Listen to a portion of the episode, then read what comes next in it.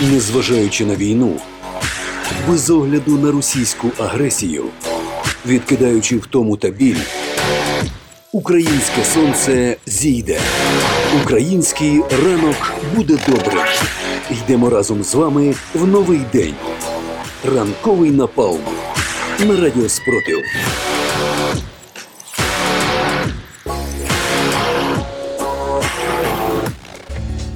Всім привіт! Добрий, добрий ранок вам, любі друзі, любимі наші слухачі Радіо Спротив. З вами сьогодні Ліда Валькова. Та Іван Лисенко. Ну І що, сьогодні 4 вересня. Да. Понеділок. Понеділок, який буде для нас бадьорим, буде крутим початком крутого тижня. так, хотів одразу розповісти дві речі. Перша Ну? річ це прокинутись сьогодні. Мені здається, багато кому вдалося дуже бадьоро, тому що уже зранку трішки так прохолодно, мені вже здається. Таке або відчуття навпаки, бадьорості. або навпаки, ти знаєш, я під ранок навпаки почала закутуватися в ковдру і, хотілося вилізти, і вилізти з під неї було ще складніше. І мені здається, що ми наближаємося до тих часів, коли оця осінь, коли так затишно собі в Так. кімнаті під ковдрою, а там цілий холодний світ, і ще й буде з дощем. Ось, ось якраз хотів все. сказати, це прекрасна погода, коли починається дощ, і всі хочуть залишитися вдома, посидіти за якусь е, чашечкою кави смачної або чайку, посидіти і потішитись, якесь подивитись кіно з сім'єю.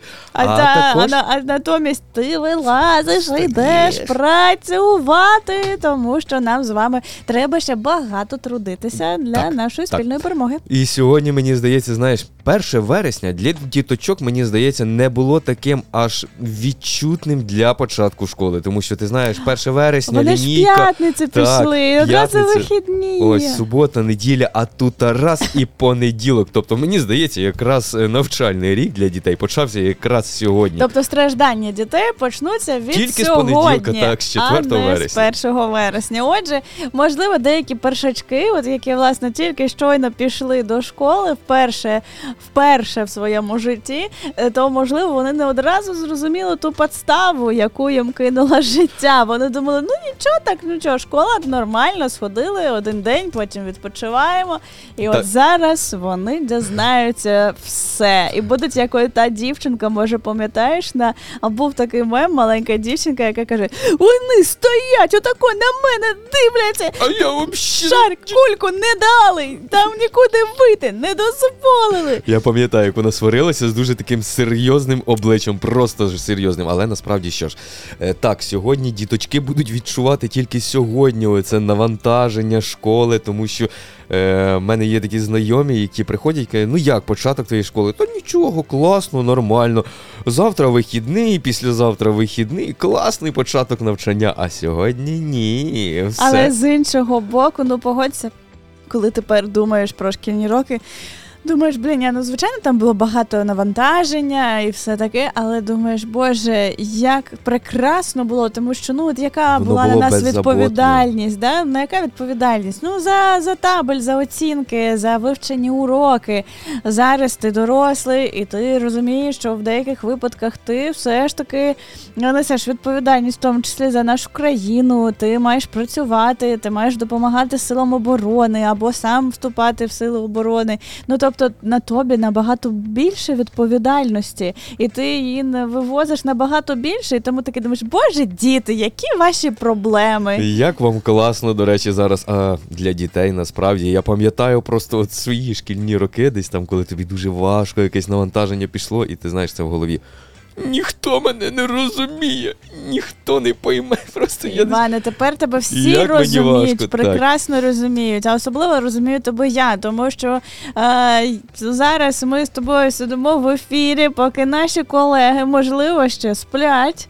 А ми з тобою вже намагаємося зарядити бадьорим настроєм наших слухачів. Ну я сподіваюся, що от хто хто нас ще класно розуміє, то це наші слухачі, тому що якщо вони нас зараз слухають, то вони вже очевидно не сплять скоріше і всього. Збираються працювати. Вони з нами кожен, кожен ранок, напевно, прокидаються разом із нами і слухають та заряджаються позитивними емоціями та на не знаю, прекрасною музикою, гарним настроєм.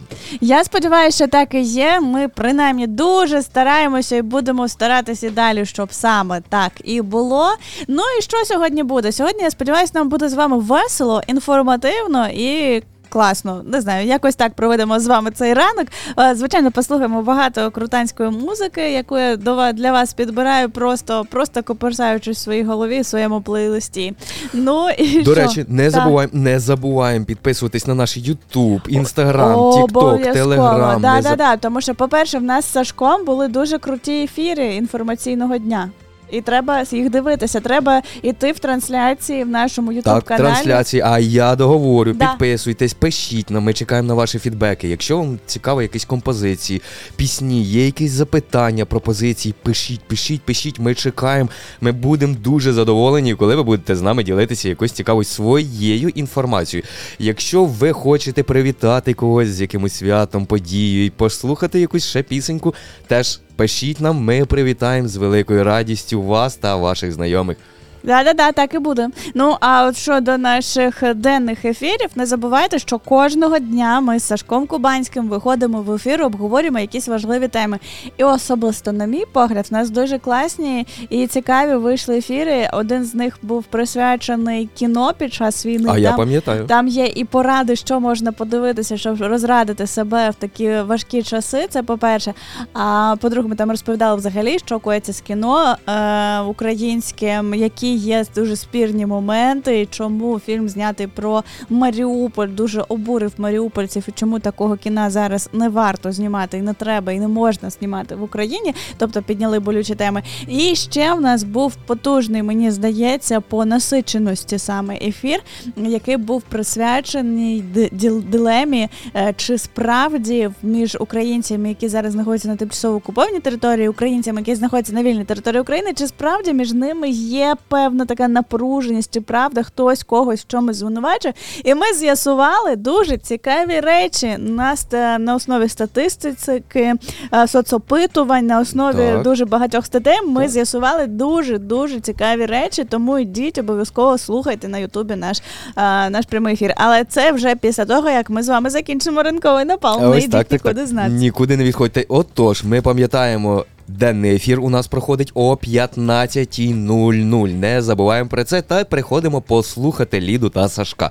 І якщо є якісь цікаві теми, ну, на які ви хотіли б, щоб е, Сашко та Лідо обговорили б, е, щось розповіли, покоперсалися в соціальних мережах, в інтернеті і щось цікавеньке вам дістали, задавайте нам ті самі питання та пропонуйте якісь ідеї на теми. І ми будемо намагатися з вами якось зв'язатися та все-таки цю тему обговорити. Да, а поки що прямуємо до ранкового напалму. Далі в нас прогноз погоди. Потім що гра в покемонів Так, Путіна так, так, і так. гра що де і на хіба. Не пропускайте, лишайтеся з нами, заварюйте чай. Тепер вже можна гарячий чай пити, такий температурний режим. Проте про температуру е, трошки згодом більш детально.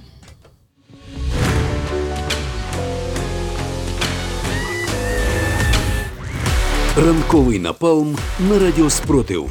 Подаємо снаряди гарного настрою та любові до вашої щоденної боротьби.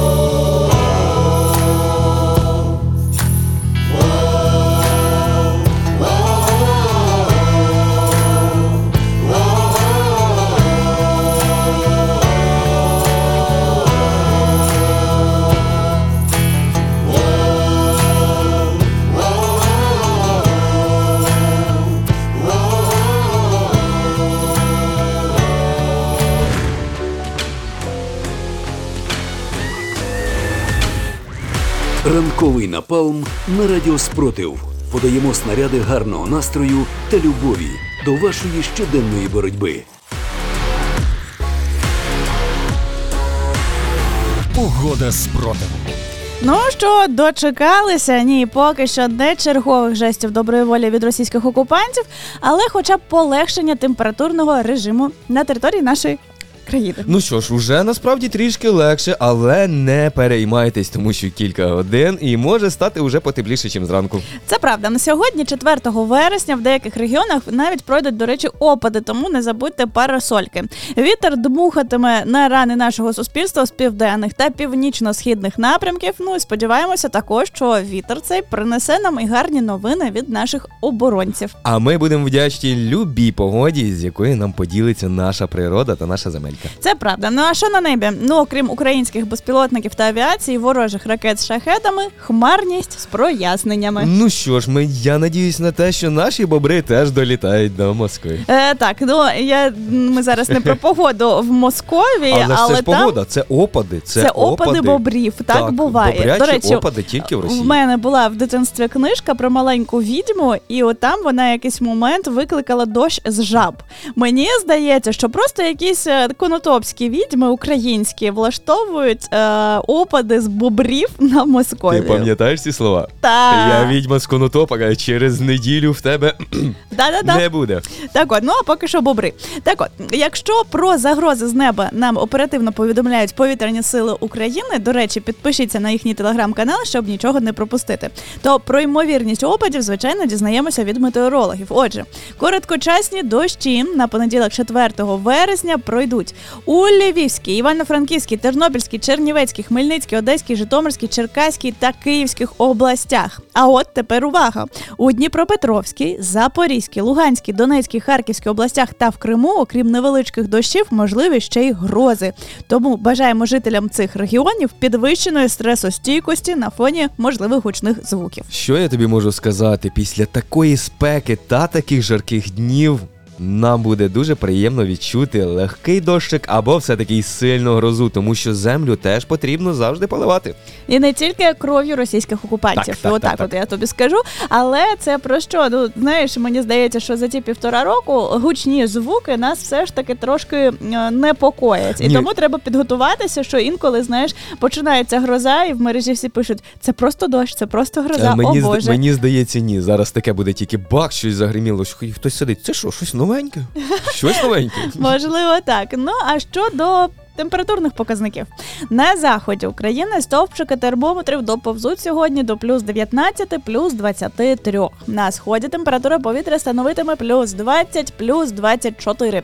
У центральних областях плюс 24, плюс 27. А найвищі показники температури очікуються на півдні плюс 26, плюс 28. І це не враховуючи гарячої ситуації на полю бою, яка підігріває не тільки повітря, але й наші очікування на хороші новини від генштабу. Ну що ж, я хочу побажати тільки гарного настрою та не розчаровуватись, тому що хто хотів прохолоди, він її дочекався. Хто хотів спек... ну, спекотної погоди. Ну потерпіть, почекайте, скоро буде вже прохолода, а потім ми дождемося ще нового літа, де будемо знову жарити все більше і більше.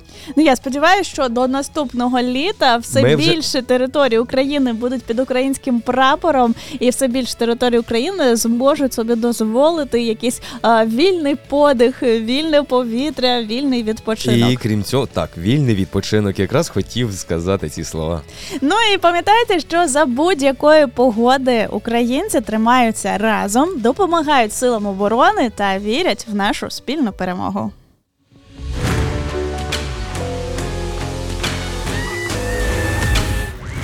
Ранковий напалм на радіо Спротив. Подаємо снаряди гарного настрою та любові до вашої щоденної боротьби.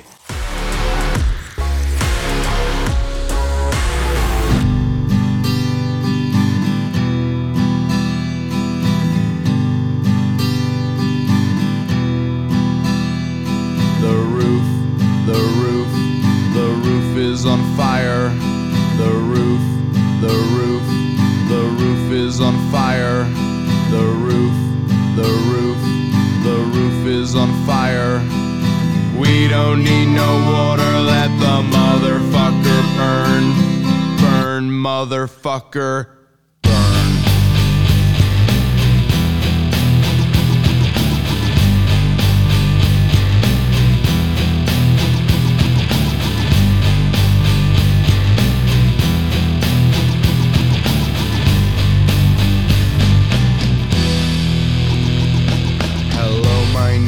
Jimmy I'm a dumb white guy.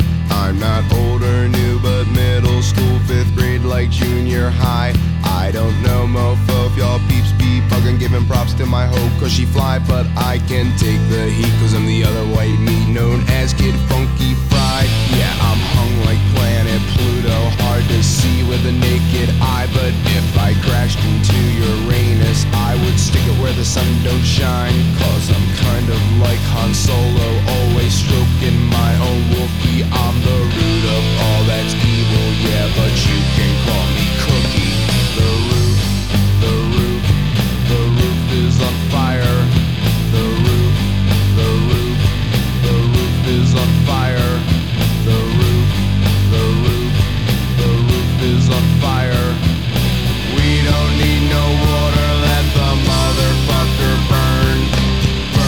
motherfucker, burn.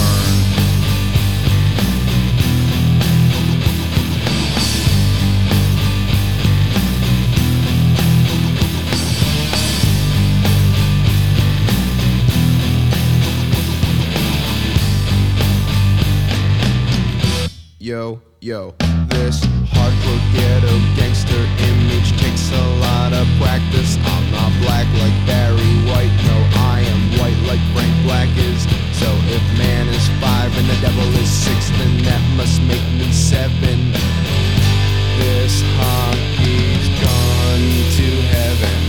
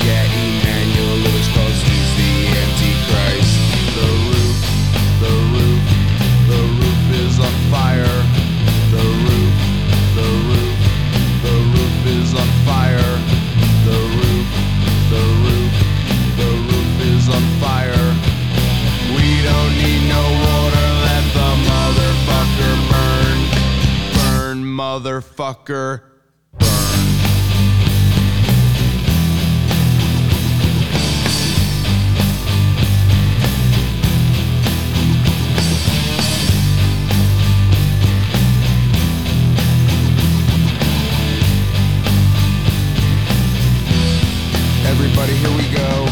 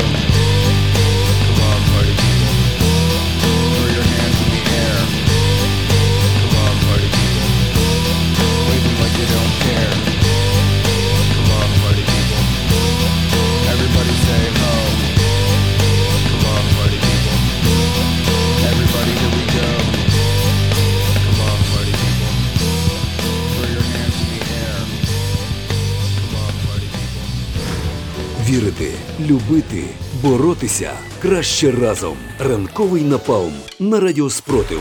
Сьогодні ви не самі. Що, де і на хіба. Експерти рівня бабці біля під'їзду можуть пояснити все про останні новини. Отже, що, де і на хіба? Граємо? Так, так, е, Я, я... за- я переказую тобі новини мовою бабці біля під'їзду, такого експертного диванного експерта, експертного дивану. А ти відгадуєш, що за новина. Я пам'ятаю, але я знаєш, я інколи вже буваю розгублююся. Ви ви навчилися задавати оці так загадки, оці крутити, що я вже буваю аж нервую кожен раз. Не нервуй, я тобі, якщо що, обов'язково допоможу. Але ти ж маєш бути, якщо ти вийдеш раптом на лавочку полускати зернят, ти ж маєш про що говорити з бабцями. Тому Слушай, давай готуйся. Якщо я підготовлюсь конкретно і почну їм розповідати новини, мені скажуть, що я наркоман. Або проститутка. Або просто Але, але зараз не про це, а про новини, які в нас на порядку денному. слухай наркоманом, мене називали а проститутка і ще ні. Ну, от все буває вперше, Іване. Все буває Ой, вперше. Слухай, слухай, я готовий, все, давай, поїхали. Поїхали. Отже, е, Так. представник високий однієї з країн, Угу. е, який дуже сильно якось хотів дружити з Путіним. Ну, вони хотіли дружити з Путіним, вони сподівалися, що кремлівський диктатор їм допоможе. Китай. Ні, розрулити певні питання, бо в них є свої там такі території, які вони не можуть, про щодо яких вони не можуть вирішити питання з іншою країною. І от там дуже, а там ще знаєш такі люди емоційні, е, люди гарячі, в них національність така. Ну ні. А В них така, е, вони коротше, дві країни. В них є територія, яка, яку вони не можуть. Це дуже дуже давня історія. Вони такі гарячі, е, гірські в якомусь плані парні, які не можуть е, визначитися з певною територією. І одна з цих країн дуже сильно сподівалася на допомогу е, Великого Пу. Ні-ні-ні, ну що там, що там, як ти гадаєш, там гори, е, там красиві озера, там неймовірна природа. Грузія, Арменія. Так, Да, да, да, да. Ми говоримо про е, Вірменію. І так от. я не підглядую, і я намагаюсь максимум уже геть заплющую очі і дивлюся десь в темряву і намагаюся відгадати. І я вам передам, що це не дуже таки легко. Ну, звичайно, нелегко. Так от, це представник е, цієї країни. Так? А він якось, от вони правда сподівалися чомусь, що російська е, недоімперія і друга з кінця армія світу обов'язково їм допоможе. Е, як і нам допомагають, так? Ні, ні, ні, вони мали. Добре водають землі. Ні, вони мали, ну майже, майже добре. Ну добре, вони, вони мали допомогти добривом. Але не трошки не в тому сенсі, що допомагають українській землі добривом, але оце добриво мало виконувати певні функції на території цієї е, тери, ну, такої спірної, такої непростої Так вони, території. мали, так, вони мали щось захистити чи, Да, типу, надати якусь армію. да. Так. Але от представник цієї країни каже, що щось мені здається, отако прокидаюся, а добрива нема. Де Про- солдати? Прокин. Да, да, Де да. солдати? Де нема. Обманули. І тут він переходить і трошки каже, як власне постійно не є Путін своїх всіх зведених, що надулі, каже, обдурили. Каже, кинули. Обманули дурачка на 4 кулачка. Да, да, Помниш? кинули, кинули, каже. От. Ну, Ну, Що, я, я, ну що, що, А я що, в чому обманули? я, я не знаю, не дали солдатів, не дали воїнів, нікого немає. Там, походу, О! до них ніхто не приїхав. Їм О! нічого не подарували, так? Слухай, да, ти був дуже близько, але тепер про точні е, формулювання. Все не вгадав. Ні, вгадав, вгадав. Просто я тепер про тонко ще зазначив в тому, як звучить ця новина насправді. Давай. Росія поступово віддаляється від південного Кавказу. Це констатував прем'єр-міністр Вірменії Нікола Пашинян. За його словами, у Росії звинувачували країни заходу. Мовляв, вони підштовхують вірменський уряд до довжиття заходів, спрямованих на витіснення Росії з регіону. А навпаки, каже Пашинян, ми бачимо, що Росія сама йде з регіону через ті кроки, які вона робить чи не робить. З яких причин це відбувається, ми не знаємо. Ми можемо мати свої спостереження з цього приводу, але я не можу щось стверджувати. Прем'єр-міністр Пашинян додав, що є процеси, і вони штовхають на думку, що одного разу ми просто прокинемося і побачимо, що Росії тут немає. Боже, От така Боже, історія. Чесно, яка була прекрасна новина, щоб ми от якось так зранку Щоб ми прокинулись. про я думаю, що Відкриваємо очі, а вони всі потікали і просто біжать. Я думаю, що це весь цивілізований світ, коли почув е, цю заяву Пашиняна, сказали, Боже, як би було прекрасно, якби ми прокинулися, а росіян тут ніде Уявляєш, немає. підходимо до кордонів, а не одного росіянина. Підходимо на пости пропускні, нема а там Росії, не Росія. а вони десь на місяць улетіли всі. А ні, на місяць не можуть. Ми ж бачили, що якщо вони до місяця так собі долітають. В сенсі так собі. Вони перевірили, чому луна 25, правильно? Да. Чому вона розбилась? Вони б якраз і перевірили б наглядним переміром один за одним. Вони Отако. всі туди не помістяться. Ой, ну, ну є можливість. Є варіанти, і в мене дуже вони прекрасні. Пакет чорний, і коли ти знаєш так плотненько, плотненько, одне на одного, і може влізлись. Та по пару раз та й відправили. Вони ж Ну, космічні. І тепер наступна новина, вона теж пов'язана поняв. з добривом. Ну, тобто, просто ми про я, я просто продовжую насправді в тому числі тво- твою, е, твою ідею, але здається, коротше, дивись, історія в тому, що в самій Російській Федерації можливо теж якось хочуть, щоб вони прокинулися, а росіян, власне, їхніх громадян теж вже немає. Ну, типу, вони отак, мабуть, чують тебе, Ти знаєш, так там багато дуже націй різних, от якраз цього чекають. І от вони і влада Російської Федерації вирішила, що, мабуть, було б класно, якби вони прикинулися, а громадян російських немає. І тому вони придумали план ураган.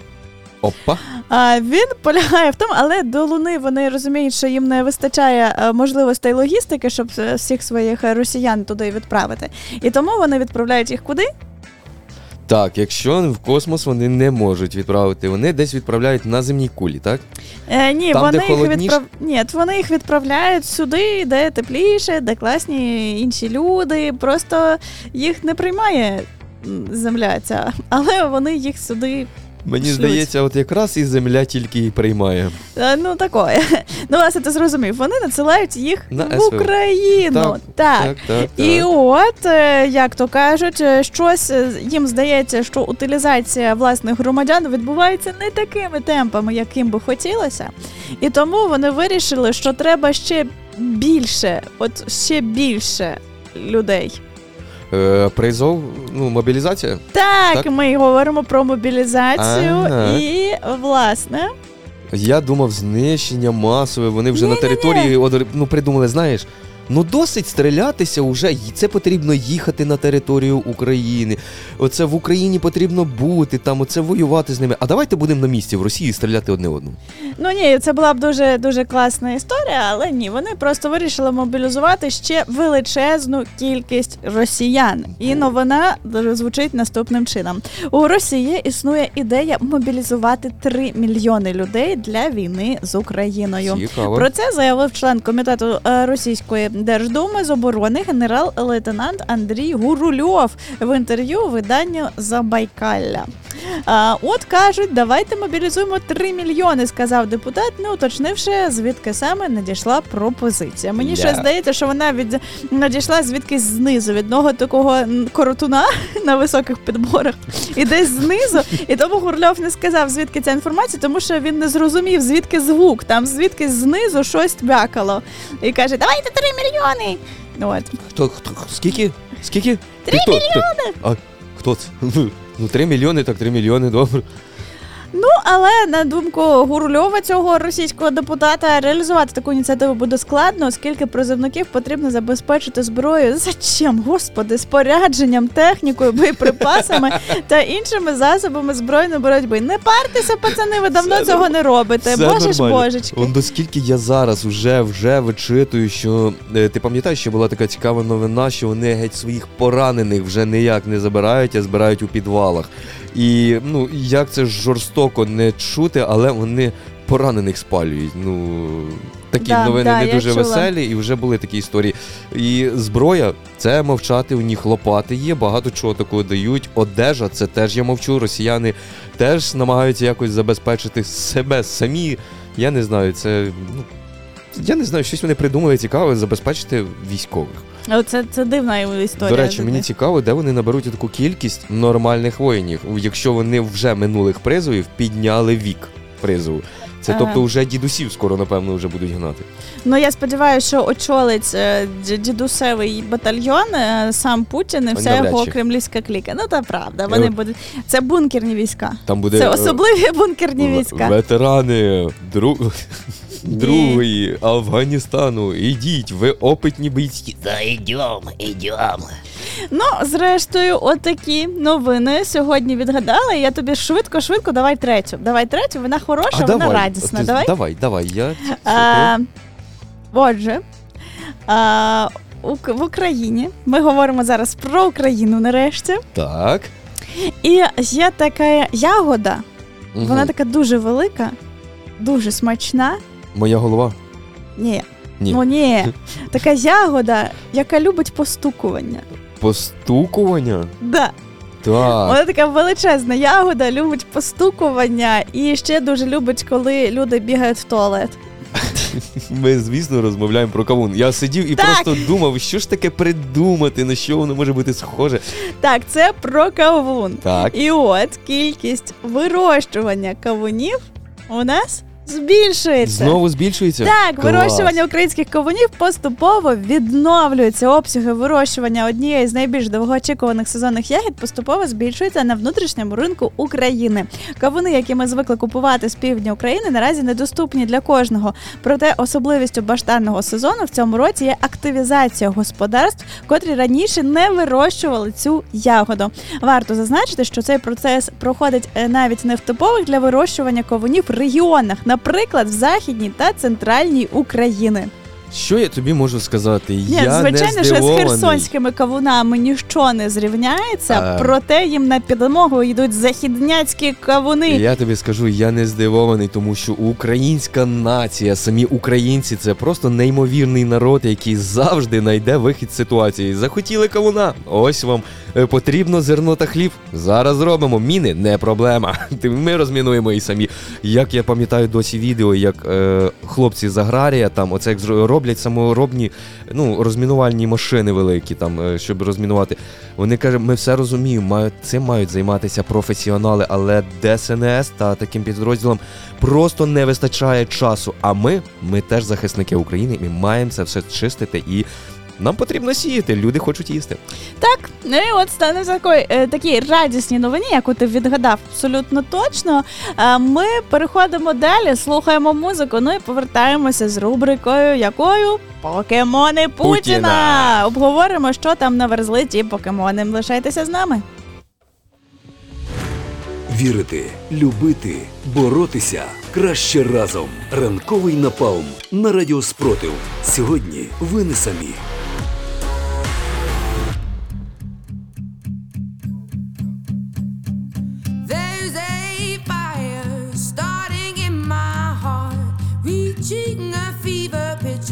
meet me at the dark.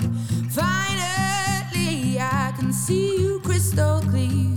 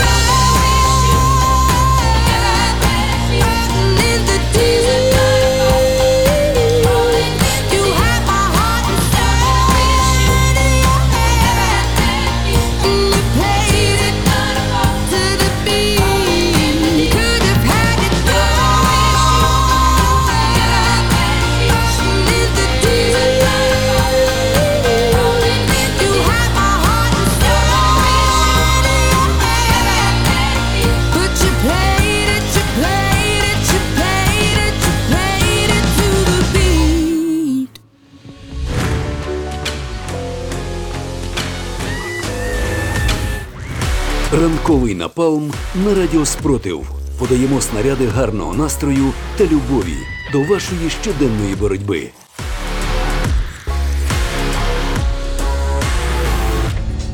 Продовжуємо ранковий напалм. Нагадаю, що з вами сьогодні Ліда Валькова та Іван, Іван Лисенко. Ну що ж, ми підійшли до нашої рубрики Покемони Путіна. Ну що ж, ми тут відловлюємо ми в цій рубриці. Ми відловлюємо покемончиків таких. Карманних кишенькових таких маленьких монстриків М, до тварі. російського диктатора. Отже, пропагандистів. Ну інколи потрапляємо і на самого російського диктатора, тому що можливо це його двійники якісь, і це теж його покемони. М, Так, тому... є така можливість. До речі, якщо ви десь бачите, що такий покемон десь біля вас пробігає, якісь і дуже цікаві якісь такі ну, речі, велику єрість несе, можете відправити нам. Ми будемо вам дуже вдячні. Ми поділимося вашою знахідкою та ловлею. Ну так, а поки ми ловимо покемонів, не забувайте підписуватися на нас в Тіктоці, Інстаграмі, в Ютубі, в Телеграмі, всюди, де вам зручно. Підписуйтеся, ми там постачаємо е, дуже іронічну, веселу інформацію. Вона корисна, але з таким добішком іронії. І поки що давайте ловити покемонів. Перший покемон наш.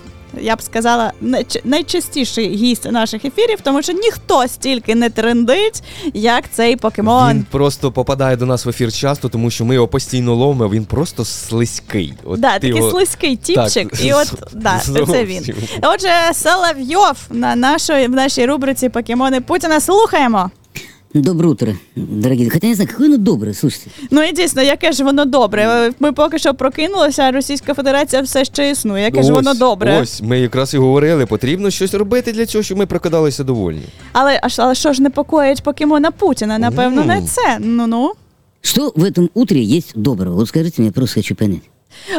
Слухай, Я мені не знаю. Поки що ти говориш, то він вже не добрий. Ну так, поки ти можеш відкривати рота, навряд чи цей ранок можна назвати абсолютно точно добрим.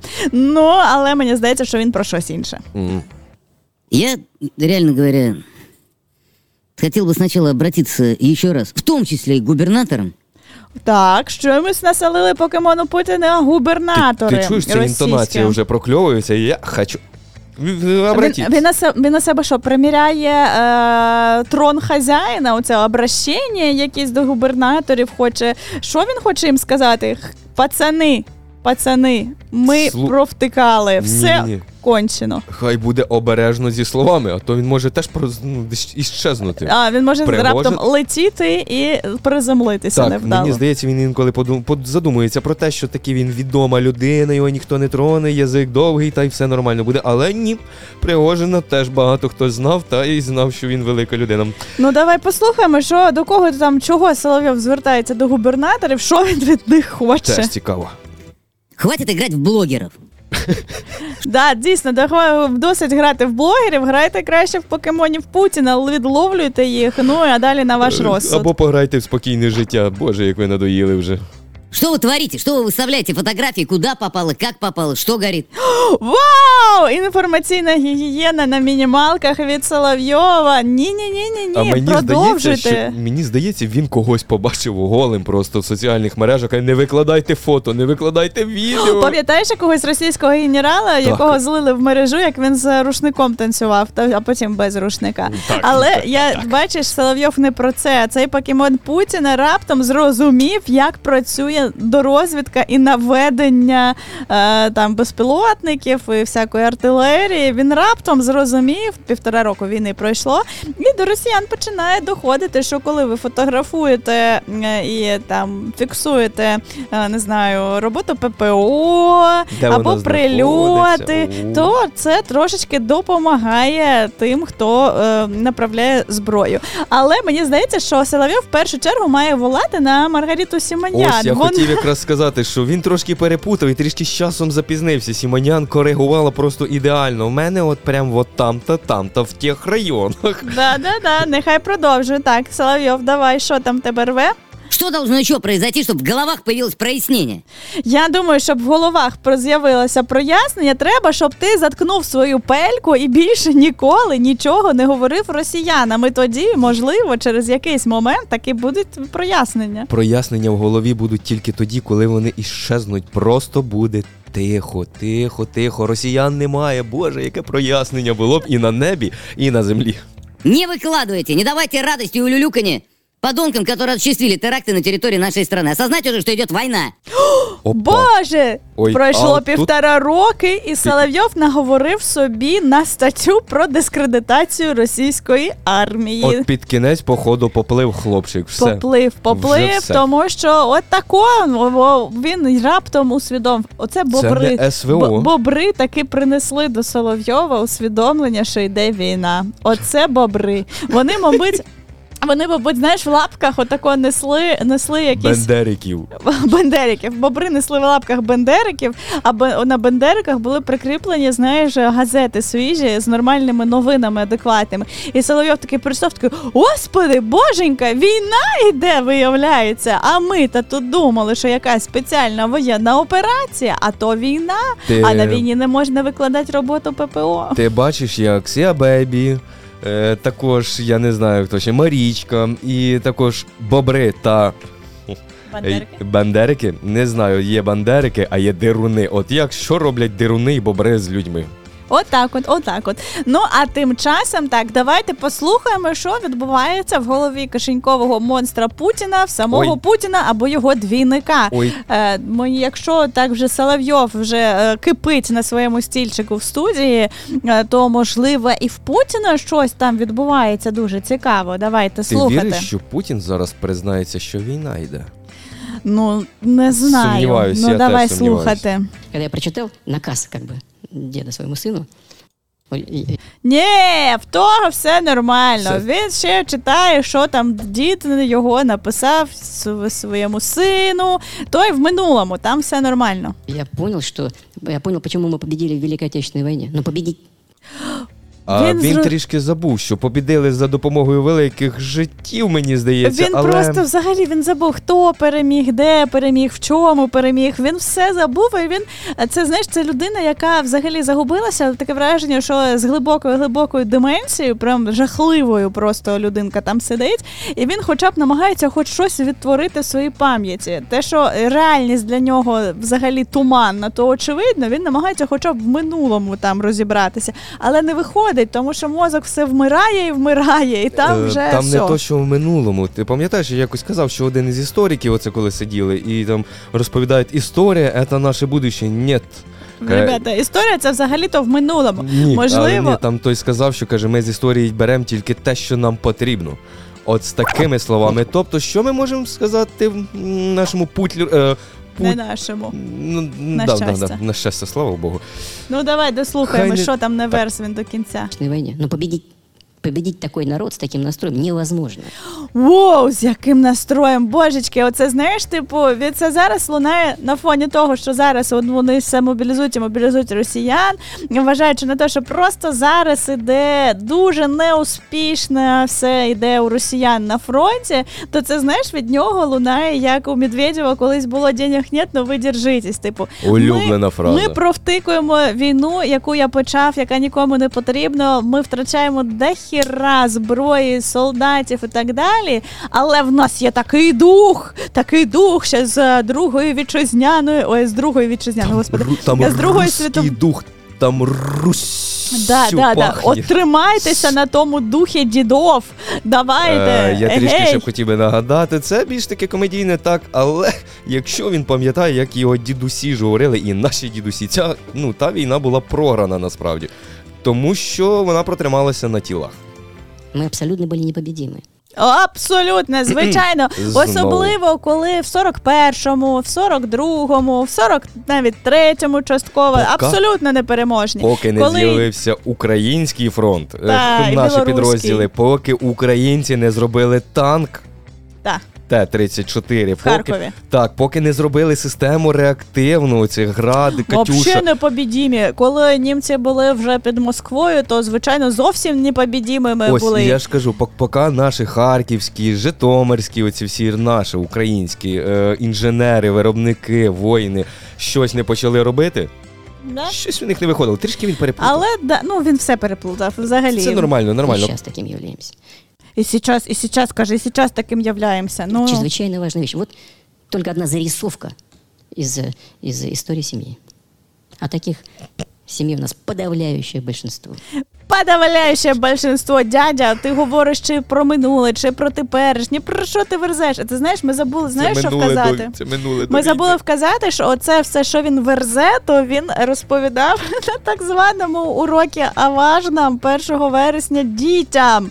Тобто, оцю маячню він розповідав дітям. Ви розумієте, що в Росії починають вже прив'язувати діточкам. А прив'язують діточкам війна. А давайте згадаємо вітчизняну, а давайте згадаємо то, і ми там то, і боремося. Нас много сім'ї, но надо, походу, нас сім'ї много. Надо трішки їх підкосити. Щось забагато вже виходить. Ну, тобто, всіма методами 1 вересня Путлер вийшов до дітей російських і спробував їм пояснити, чому те, що їхні е, тати, дядьки е, ідуть І можливо, і вони скоро. ідуть на якусь незрозумілу війну і там вмирають. І от він намагався їм розповісти, що все це тому, що вони непереможний нарід. І е, да, непереможний нарід. І от так от воно все має якось виправдати те, що коїть е, зараз Путін зі своєю, в тому числі країною, ну і звичайно ж з нашою. Ну, отакі, отакі покемони, отакі е, ми сьогодні зловили. Самого жирного покемона, самого двійника Путіна впіймали. Ну а далі я думаю, що вам треба трошечки антидота у вигляді хороших пісень. Е, Тому давайте трошечки послухаємо класну музику і повернемося в ранковий напалм.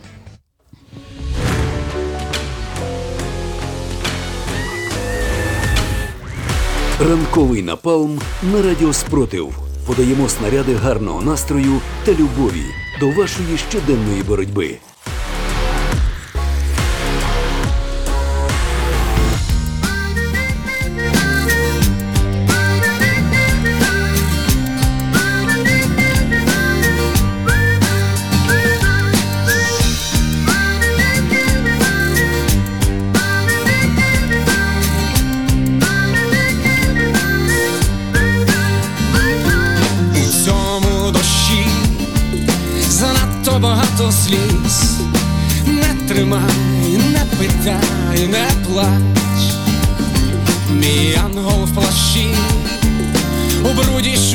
Чужих. Не злітай, не кидай, пробач. Я забув твої колискові, бо їх не співаю вдень. А ти, посміхнувшись обличчя щасливі, сказала досить сумних пісень. Досить сумних пісень. Досить сумних пісень.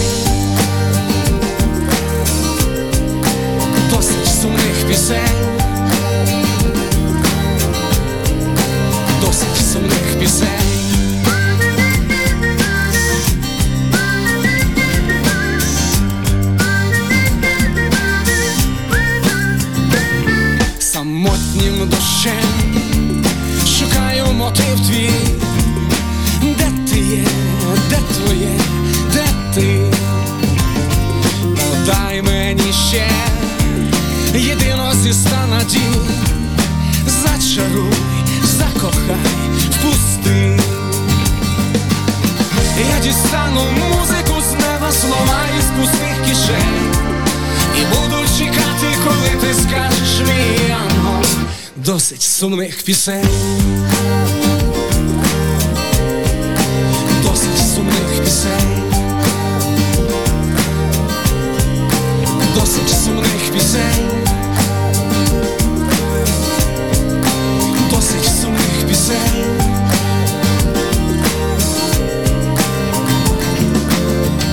По цього всього ми випили вдоста. Я маю повірити просто, скажи мені. Бо ти вже навчила, як же все просто. Просто залишити ту без імені. По цього всього ми випили вдоста. Я маю повірити, просто скажи мені. Бо ти вже навчила, як же все просто. Prosto zalešiti tu bez ime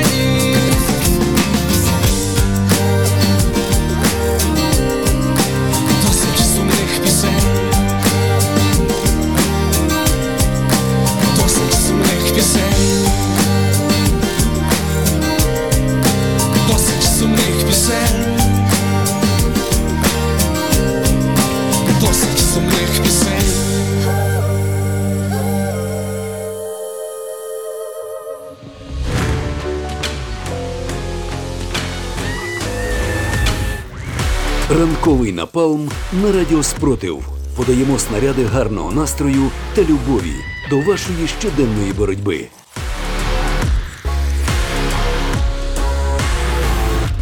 Продовжуємо ранковий напал на радіо Спротив. Нагадаю, що з вами сьогодні Ліда Валькова Та Іван Лисенко. Ну що ж, у нас є, крім рубрик, е, можна сказати, як це Сашко казав. Знаєш, як в газетках, в газетках є своя колонка, а в мене є своя колоночка. Я кожен день повторюю і розповідаю людям, що нам повідомляє Генеральний штаб.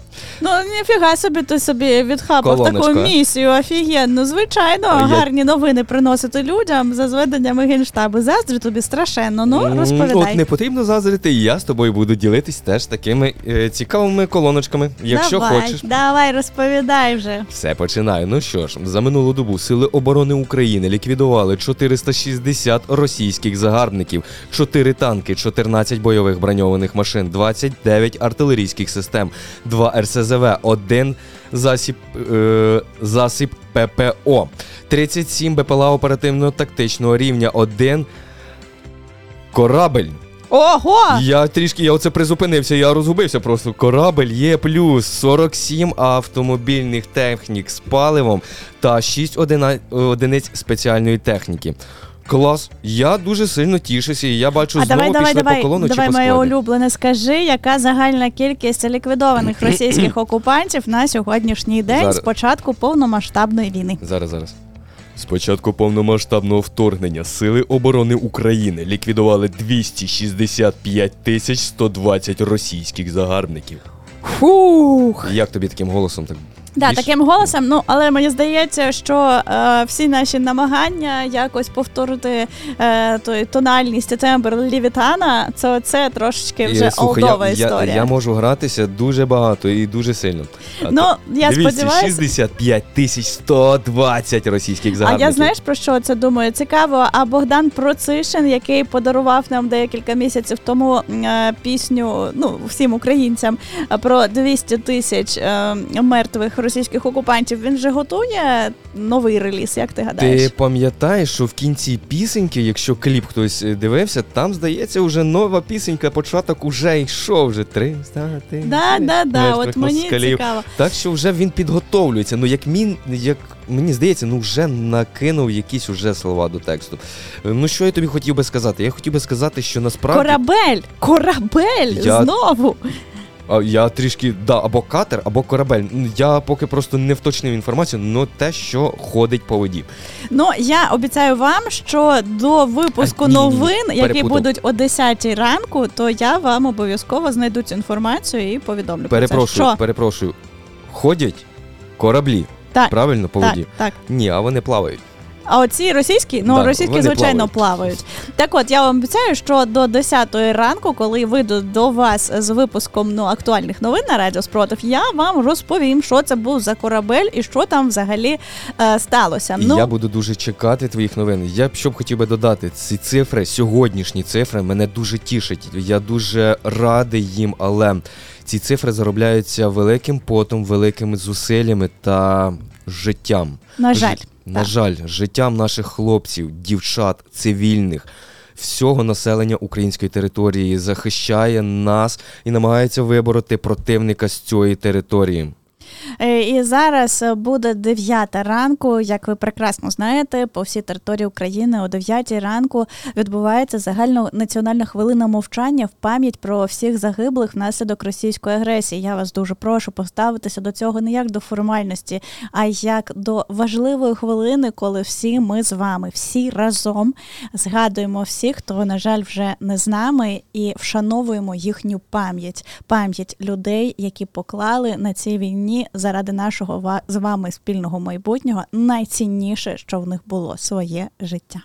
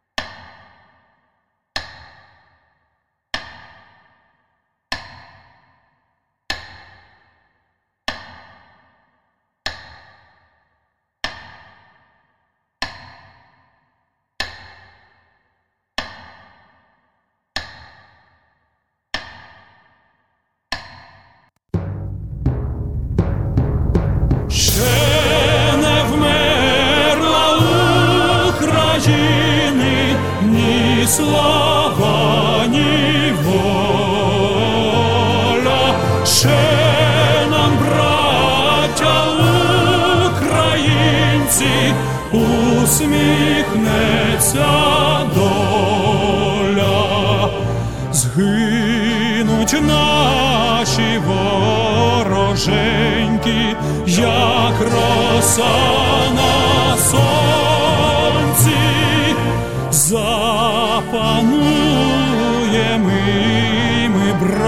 браття, у своїй сторонці, душу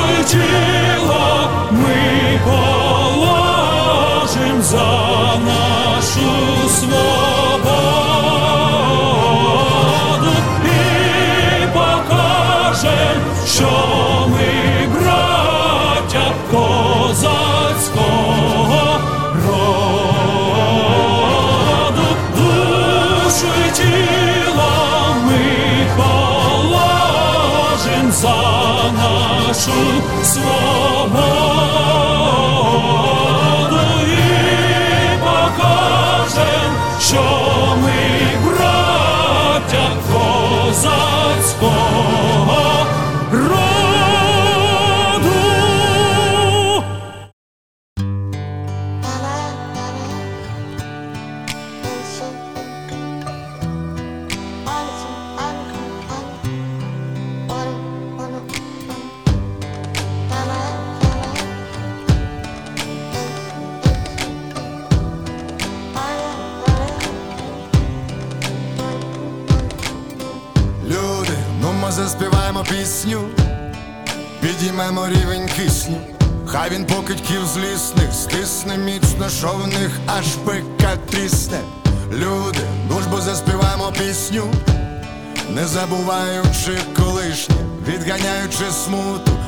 маючи все, в прагненні новими бути.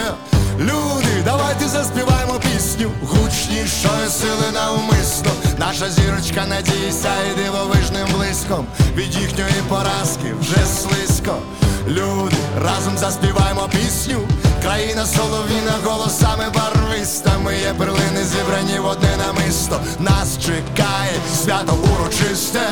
Про все, що не промовити словами. Про виплакати зі сльозами. Про все, що на душі, і про що пульсує серце, про дотик аркуша олівцем. Про небо блакити над нами. Про найніжніші руки мами.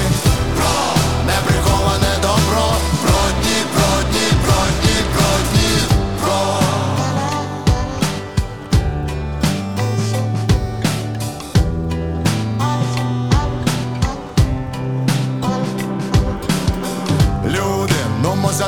заспіваємо пісню кожному воїну в душу особисту. Людині, що змогла все це знести, крізь бетонні плити, квітами прорости. Люди, заради Бога заспіваємо пісню, хай вона у всесвітньому просторі зависне, раз за разом повторюючись, як мантра, від старого вчора до нового завтра.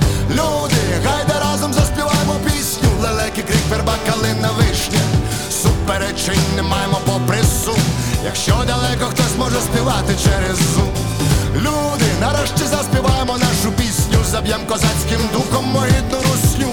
Розповсюджуючи кольори та коріння Нехай лунає з нами сонячне проміння.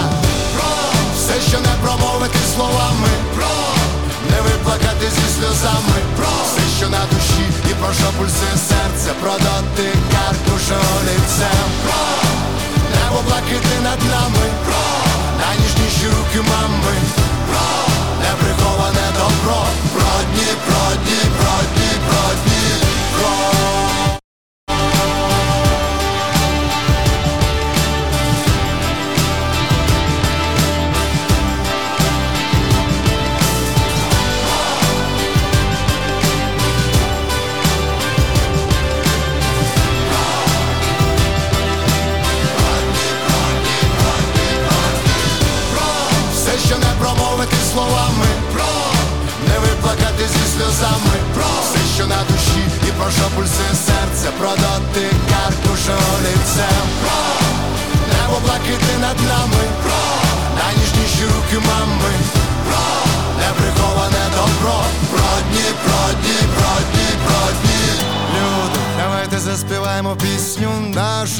нашим захисникам і захисницям. Хай вона з'явиться лінією на руці. Кожен з нас, ми всі долі своєї митці. Вірити, любити, боротися краще разом. Ранковий напалм на радіо Спротив. Сьогодні ви не самі. Новини ідеального світу. Світу без Росії. Отже, новини ідеального світу в ефірі ранкового напалму з Лідою Вальковою та Іваном Лисенком. Говоримо про ті новини, які обов'язково стануть найголовнішими на порядку денному, коли закінчиться ця війна, і ми не будемо вимушені говорити про війну. Ті новини, які просто зараз під час війни нам нагадують, що в світі ще. Все ж таки лишається багато цікавого, прекрасного, заради чого нам варто боротись далі. Деякі речі вам здають, здаються зараз актуальніші, тобто якісь бойові дії, взноси, тете, але пам'ятаємо, є дуже багато різних речей, які теж нам потрібно. Потрібно не забувати та просто цікавитись. І ми, ми, ми робимо це, щоб ви не забували про ці новини. І ми якраз нагадуємо постійно, щоб ви трішки теж розслаблялися. Не потрібно бути постійному навантаженні. Так, це правда. Але про постійне навантаження, про якісь такі нюанси ми говоримо вже в рубриці Радіотерапія, де розповідаємо про здоров'я. Ну а наразі А я підготовлюю просто я зрозуміла. Але зараз повертаємося до цікавих новин ідеального світу. Це світу без війни і без російської агресії. Отже, вченим вдалося зробити бетон на 30% міцнішим за допомогою відпрацьованої кавової гущі. Уявляєш собі, Іване? Воу, воу. Отак, тому всі, хто кавомани, які п'ють каву, тепер можуть Не. трошечки скидатись на більш міцніший бетон. Ось тепер не викидуйте. До речі, дуже класна новина насправді. Якщо дивись, від такої дрібнички знайшли от зробити як твердішим. Це можна відбудувати тепер якісь школи, заклади, лікарні, які будуть триматися довше. І до речі, як я зрозумів, можна буде придумати якісь е, цікаві такі якісь будови. В, ну, Так.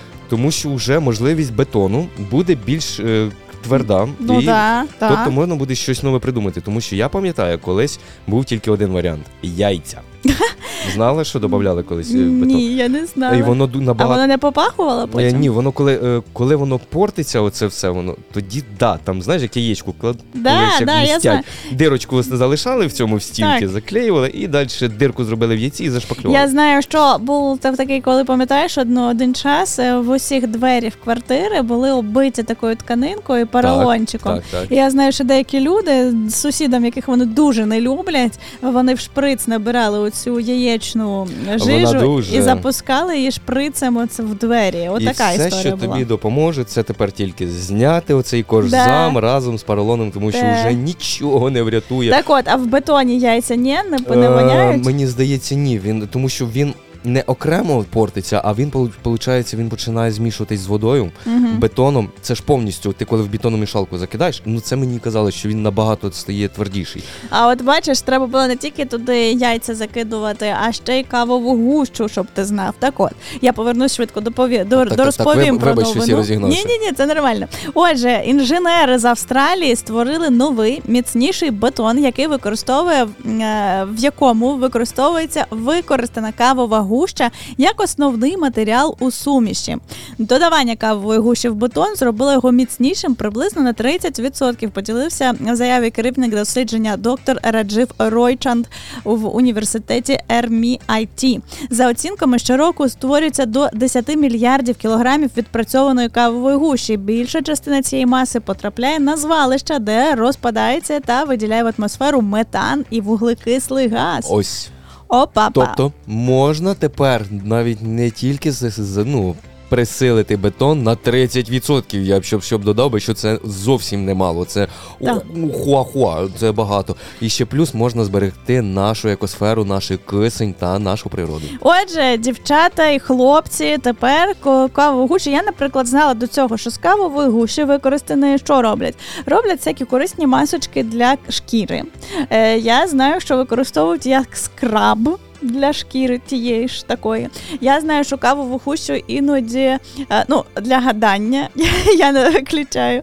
Ну і звичайно, ще е, там як добриво для деяких рослинок також Е, використовують. Тільки для деяких. Я припам'ятаю, для що це якісь там дуже мало. Хто тут Так, але але тепер, як ми з вами розуміємо, ще й в будівництво можна вкластися. Тому, якщо ви справжній кавоман, можете вкладатися в якусь будівельну кампанію своїми зусиллями і просто- будувати будинки. Я просто бачу тепер, знаєш, як зранку фундамент який заливають.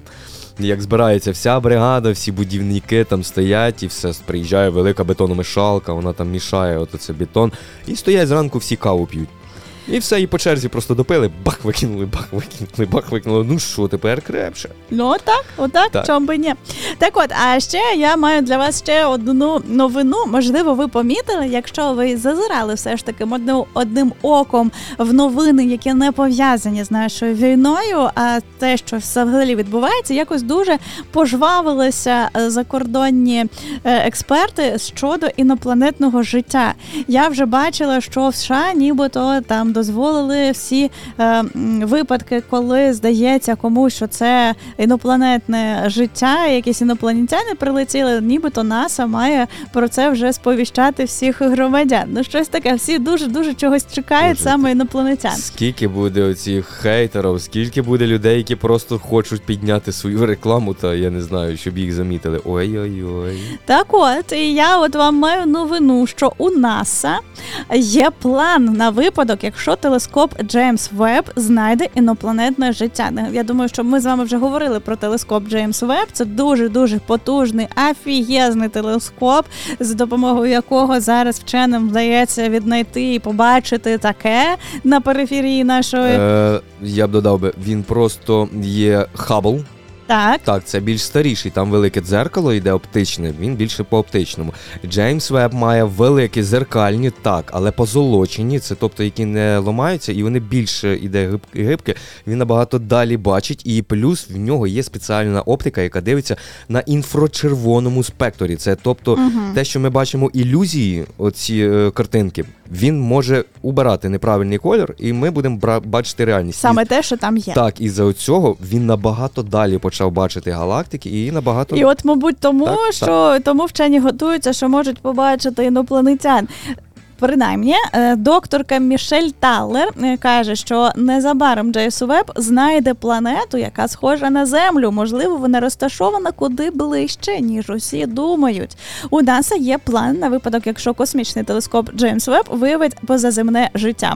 Про це е, докторка Мішель Теллер в виданні The Sun і розповіла. За її словами, НАСА працює з сеті групою проєктів, які займаються пошуком позаземного розуму. У нас були конференції про те, що станеться, якщо космічний телескоп Джеймс Веб виявить атмосферу планети навколо іншої зірки. І ми побачимо речі, які не виглядають природними, сказала вона. Таллер зазначила, що серед неприродних речей можуть бути ознаки забруднення повітря в атмосфері планети. Конкретну стратегію розкриття світу факту виявлення інопланетного життя науковиця не розкрила. Ну, власне, отако готуємося до зустрічі з інопланетянами. Трішки я і розчарую, напевно, цих писателів, тому що є планети уже з атмосферою. Вони є, але вони просто на такій відстані, е, на дуже великій, але і не можуть точно відрізнити, ну, яка там атмосфера. Є багато різного, газоподібного, і ще щось, але просто там немає кисню. І деяких речовин, які просто без них життя, саме як життя створення, неможливе. Але зараз вчені дуже багато обговорюють того, що є замінники, тобто може бути створене життя, навіть уяви собі живий камінь. Ух ти. Тобто він ну е, просто на інших основах. Для нас це поки що не зрозуміло. Але мені здається, коли розберуться люди, що таке атом і далі як його використовувати, що ще можна, це буде багато чого. А тому, як інопланетяни нас зможуть знайти. Я є- думаю, що вони нас не дуже шукають з огляду Е, на те, як ми, ми поводимося прос... тут на своїй Е, землі. Я просто нагадаю ще таку історію, що ми самі напросилися. Є були відправлені два тел- е, спутники Voyager. Так, Пам'ятаєш такі? ні. Е, в одні облетіли майже е, два штуки полетіли в різні сторони. Угу. Получається, один уже за сонячною системою. Ага. Він набагато далі полетів, і він летить в сторону, я не пам'ятаю точно, але він летить до іншої сонячної системи. Тобто, де є сонце і є планета схожа з атмосферою. Він вже туди летить. І йому летіти, звісно, пару сотень років, але люди залишили на ньому диск Так. з місцем нашого знаходження. Хто живе на ній, як ми виглядаємо, все до до до. Тобто, якщо попадуться якісь інопланетяни і вони побачать оце, От тільки цього нам з вами не Е. вистачало, я вам хочу сказати. Мало нам Російської Федерації агресії. Чекаємо ще інопланетяни. Хто зна, з якими вони намірами. Так, ну, ну так, от я просто не розумію. Але ми завжди, пам'ятаєш, ми часто в ефірах говоримо про те, що вони вже напевно підлітали до нашої планети. Але коли вслухувалися в оці шуми, які відбуваються тут, або просто десь підключилися до якоїсь соціальної мережі чи в інтернет залізли і подивилися, що тут відбувається, вони подумали, Вони ні. побачили Арестовича і вирішили, що вони сюди ніколи ні за що. Або, не дай Боже, вони потрапили на чергове чмякання чмякання в, в мікрофон і кхекання Путіна. І такі: о, ні, ми вас не знаємо, бачити не хочемо. Ми Мені здається, вони подивилися і думають, поки вони не навчаться жити мирно всі всією планетою одночасно. Ми сюди одне- не хадаки. Не ногою. Да. Ну що, сподіваюся, що якщо навіть нам дійсно в найближчому часі е, треба буде знайомитися з інопланетним життям, я дуже сильно сподіваюся, що вони також долучаться до коаліції в підтримку України. Можливо, якась така зірочка смерті нам і знадобиться. Якась така історія. Ні? Зірка ні, ні, смерті, я кажу, ні? зірка смерті е, це дуже Ну, багато. добре. Є крейсери, там, якщо вже дивимося по там Star Wars, там ще щось таке, от е, по фільмам або по іграм. Є е, ну, галактичні кораблі. Які просто можуть переносити велику кількість десанту, авіації. От, і от так я, я сподіваюся, що це інопланетяни долучаться і будуть ще одними нашими партнерами у війні проти російської воєнної агресії. Я от так ще Повір вважаю. мені, вони попадуть в, в територію України, відпочинуть з нами, побачать, які тут люди, і вони одразу просто будуть згодні нам допомагати. Їм не потрібно будуть коліці. Вони просто, мені здається, тут заселяться. Ні, не треба їх тут заселяти. Чому? А я Тільки в якості гостей. ну так, Ну, так, ні, да. ну не з кінцями. Я, я в гості прийняв би. Да? Добре. Ну, якщо що, ти приймаєш парочку інопланетян, знаєш, розселимо по квартирах по наших і е, будемо так приймати гостей. Оце підійшло. Це вже дійшло до інопланетян. вже. Ну, а ми з вами поки що рухаємося далі, і за кілька хвилин повернемося з, з рубрикою Радіотерапія, де розповімо якісь важливі нюанси про здоров'я.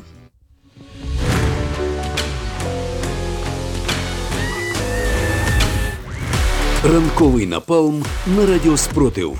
Подаємо снаряди гарного настрою та любові до вашої щоденної боротьби.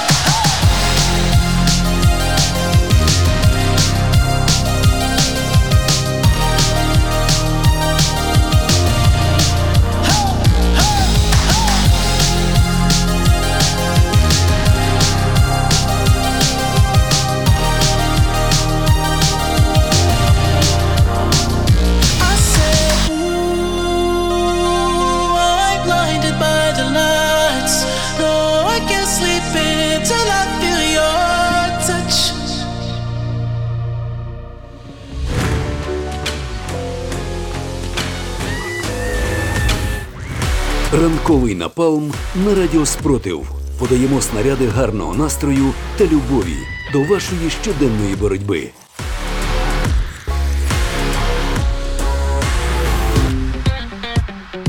Радіотерапія. Корисна інформація про ваше здоров'я. Отже, радіотерапія в ефірі ранкового напалму. Нагадаю, до речі, з вами Ліда Валькова, Іван Лисенко, і ми дуже сильно чекаємо е, на те, що ви підпишетеся на нас в телеграмі, Інстаграм, Ютуб, Тікток. Так, і не бу- і будете пропускати, не будете пропускати всі наші активності, забавні відосики, дописи, все, все, все, що ми там публікуємо. Не забуваємо, у нас дуже багато контакту. Контенту на Ютубі. Телеграм у нас більше забитий новинами та більш цікавими, якимись теж цікавими такими подіями.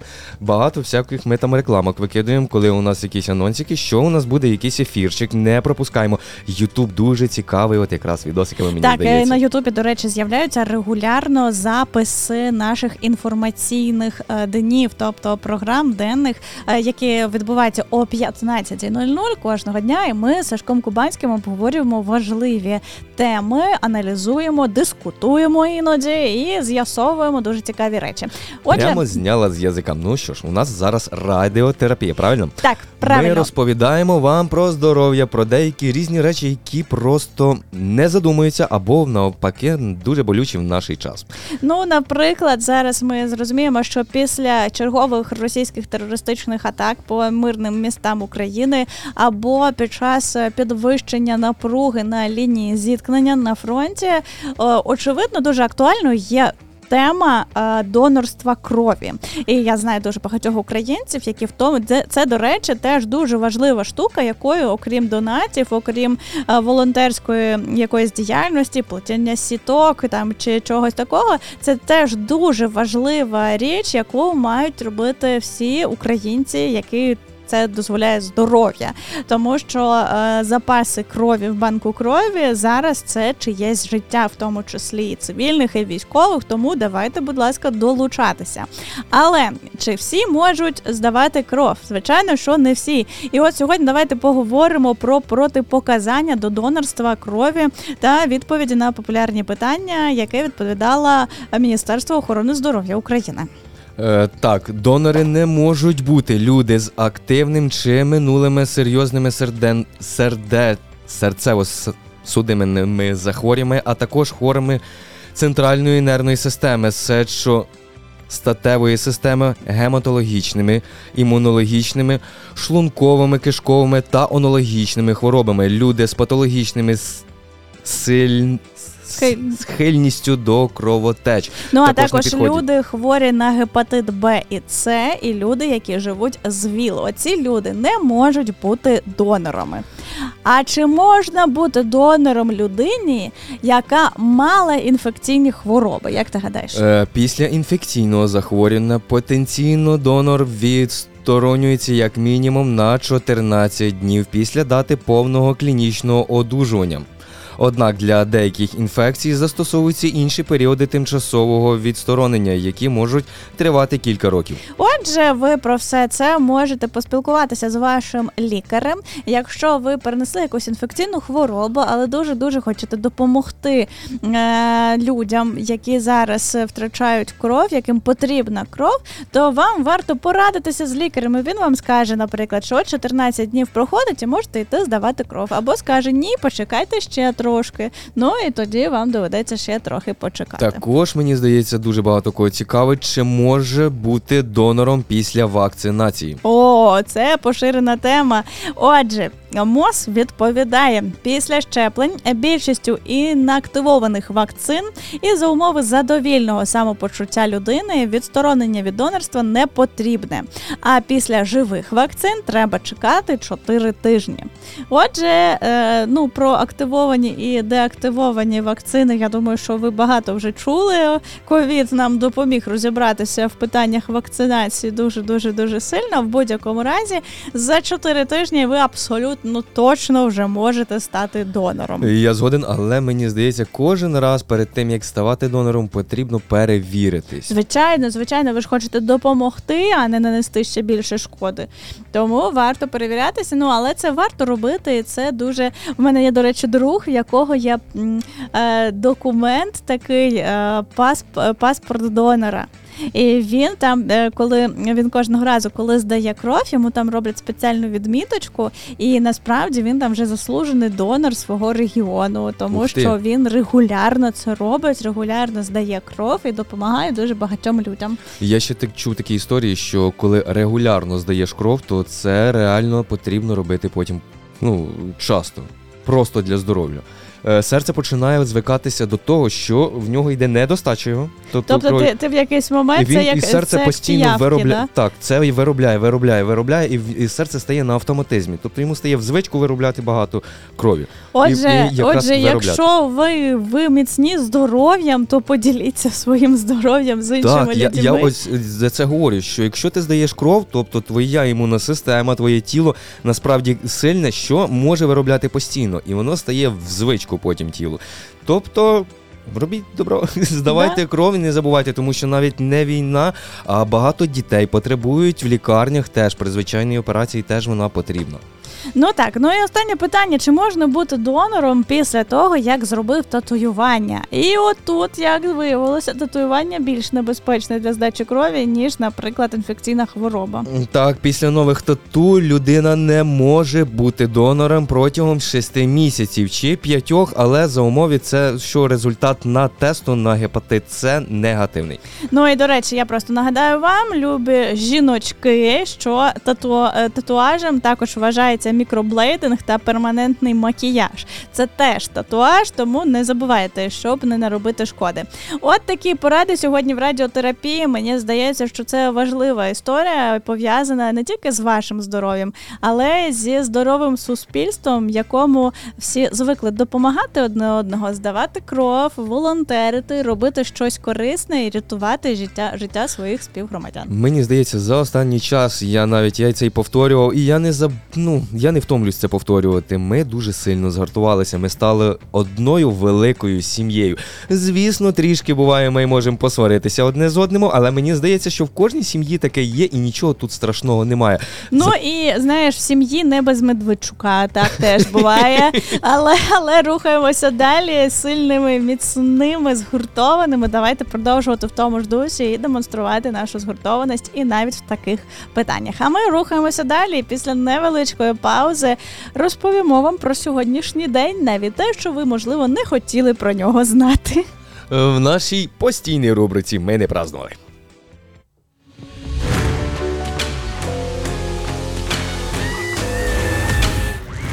Ранковий напалм на радіо Спротив. Подаємо снаряди гарного настрою та любові до вашої щоденної боротьби.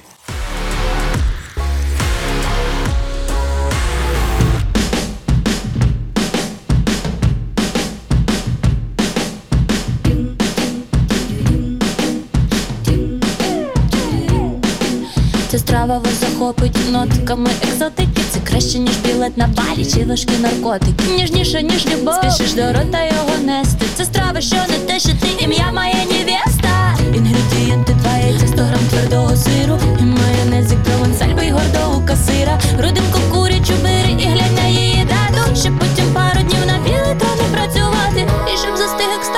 екстаз на щасливих моськах. Додається майонезну тусу, лиш горіх волоський. Сам невеста, а ти ні. Не плач, топи свій розпач у вині. У тебе просто кістка, широка кістка, широка кістка, порція ног, просто замаленька миска. Ла-ла-ла-ла-ла-ла,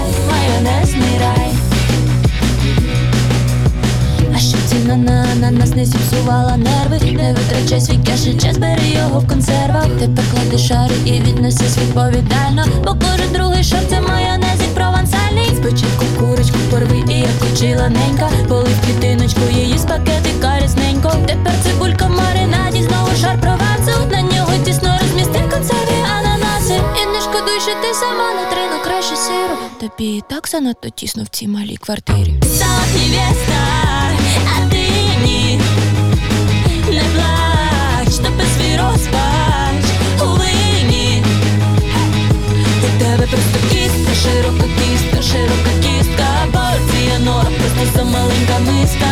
Ла-ля-ля-ля-ля-лай, майонезний рай. Не шкода майонезу, адже так смачніше буде. Після викладай на гірку, знов курині груди, полив клітинку соусом на три на терці яйця. Тепер ти майстер-шеф. Лиш правда тісно в ти ні. Не плач, топи свій у. Тебе просто кістка, широка кістка, широка кістка, порція норм, просто замаленька миска. Ля-ля-ля-ля-ля-лай, майонезний рай.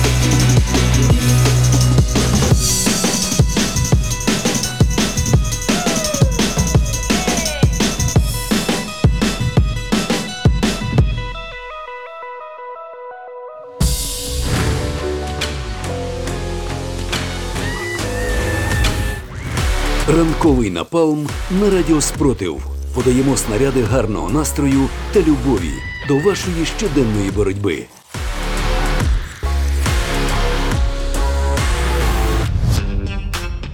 Ми не празнували.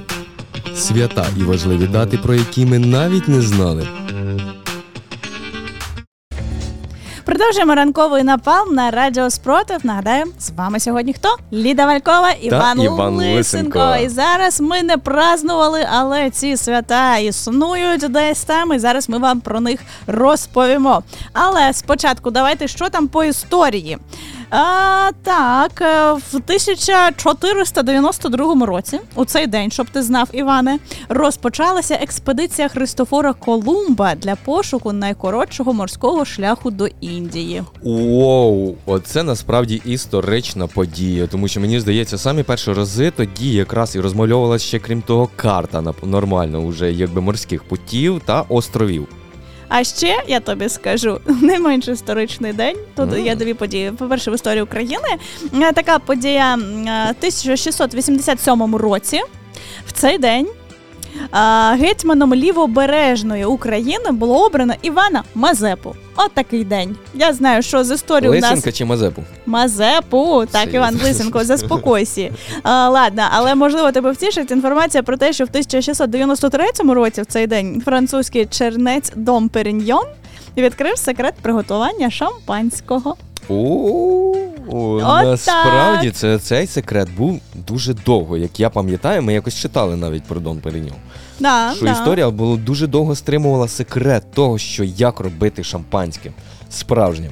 Угу. Ну і ще в 1934 році в цей день на Криворіж сталі була запущена перша доменна піч. От так от вітаю всіх доменщиків Криворіжжя, Криворізької, Кри- Криво- Криворізької е, громади з тим, що такий е, історичний день ну що ж, них. сьогодні, сьогодні ми запускаємо, можна сказати. Ну як, дуже багато років тому запустилася якраз металургічна от робота цього всього Да, доміна да, піч, Кри- яка саме в, Криво, в, Криво, в Кривому Розі. Ось я ж кажу, дя- ну що, вітаємо всіх металургів. Да. Вітаємо сьогодні з вашим святом. Так, а ще в 1854 році в цей день. Народилася Марія Заньковецька. Е, Це відомо, е, як відомо, це видатна постать історії українського театру. Якщо ви щось чули про театр Корифеїв, то власне це такий теж дуже визначний, визначна постать. Тому А що таке театр? А що таке театр? А що таке?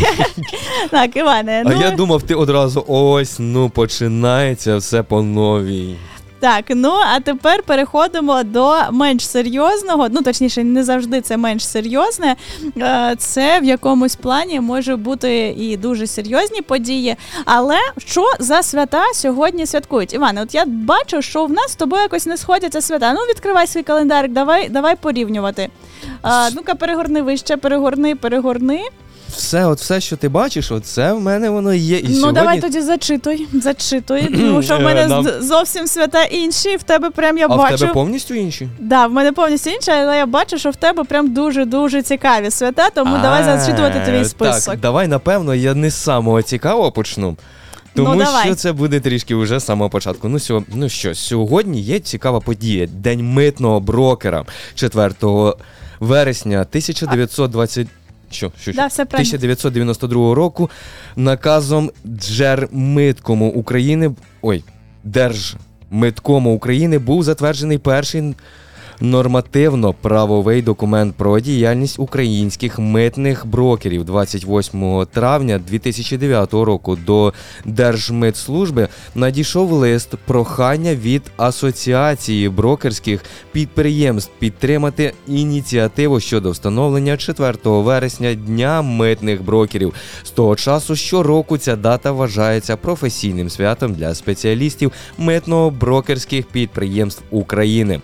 От такої. Особи, які надають послугу митних брокерів, відіграють важливу роль у здійсненні зовнішньоекономічної діяльності та встановленні торговельних відносин вітчизняних підприємств з іноземними компаніями. Вони значно спрощують роботу суб'єктам, які займають.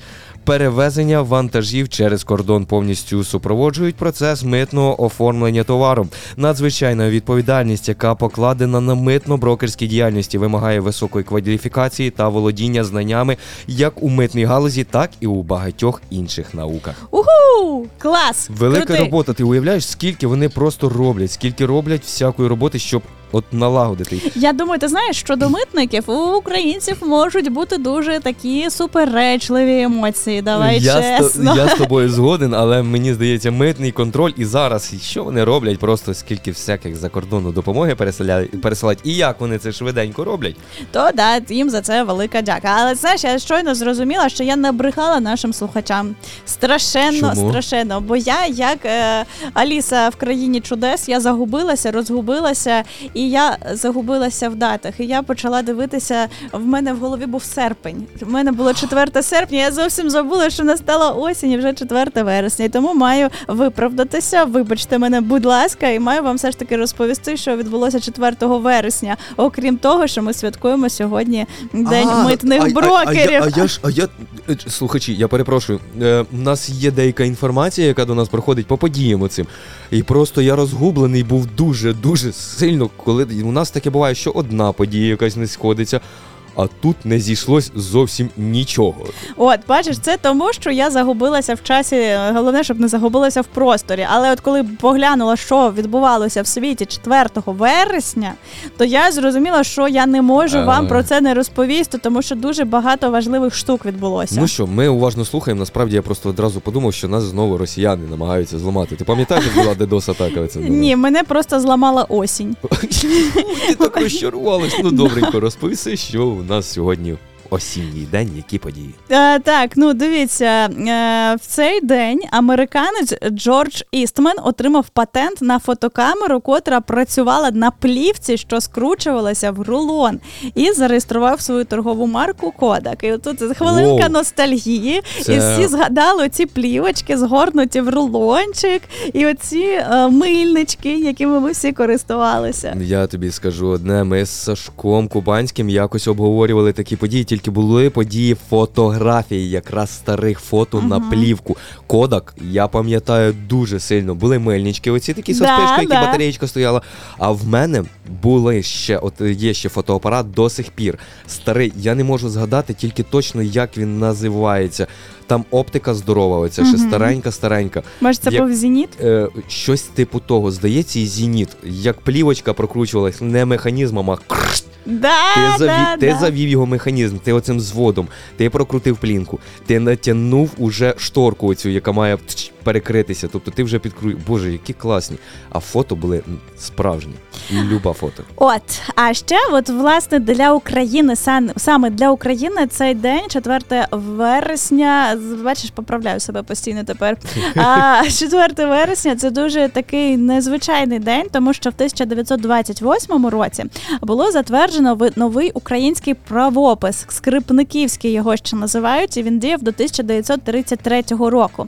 І от я чому наголошую на тому, що це важлива, важливий нюанс, тому що якщо ви почитаєте про цей скрипниківський український правопис, ви точно зрозумієте, чому багато філологів українських закидають радянській владі те, що вона зрусифіковувала українську мову, натягувала її поближче до російської, і що те, е, що тепер вони кажуть, що ну там певними моментами, що українська мова є лише якимось там невдалим діалектом від російської. Так от, якщо ви почитаєте про скрипніківський правопис, ви зрозумієте, що українська мова це окремий світ, який був зовсім зовсім далекий від цих всіх російських штук.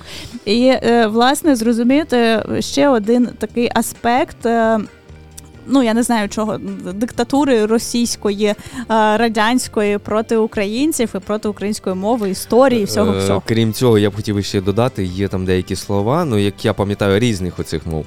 Ну, не мов, а тобто письмен, як українці розмовляли. Я тобі скажу, що Росія навпаки якраз і натирила слів у Ну і це ж вона зробила, але саме українську мову ви дізнаєтеся дуже багато нюансів, тому що в багатьох словах замість е, літери і з крапочкою з однією дуже багато було слів, де стояла літера «ї» з двома крапками, і там зовсім по-іншому вимовлялися слова. І тоді українська мова була абсолютно е, не схожою на російську, абсолютно нічим. І тут вже говорити про спорідненість цих мов ну просто неможливо. Не- неможливо було. просто. От, але це ще не все, тому що в 1965 році, 4 вересня, у Київському кінотеатрі Україна під час прем'єри фільму Тіні забутих предків відбувся мітинг протесту проти нової хвилі пол- політичних репресій серед української інтелігенції. А це оцей потужний, потужний крок шістидесятників українських, які там в тому числі виступали. Там тому числі виступав в Стус.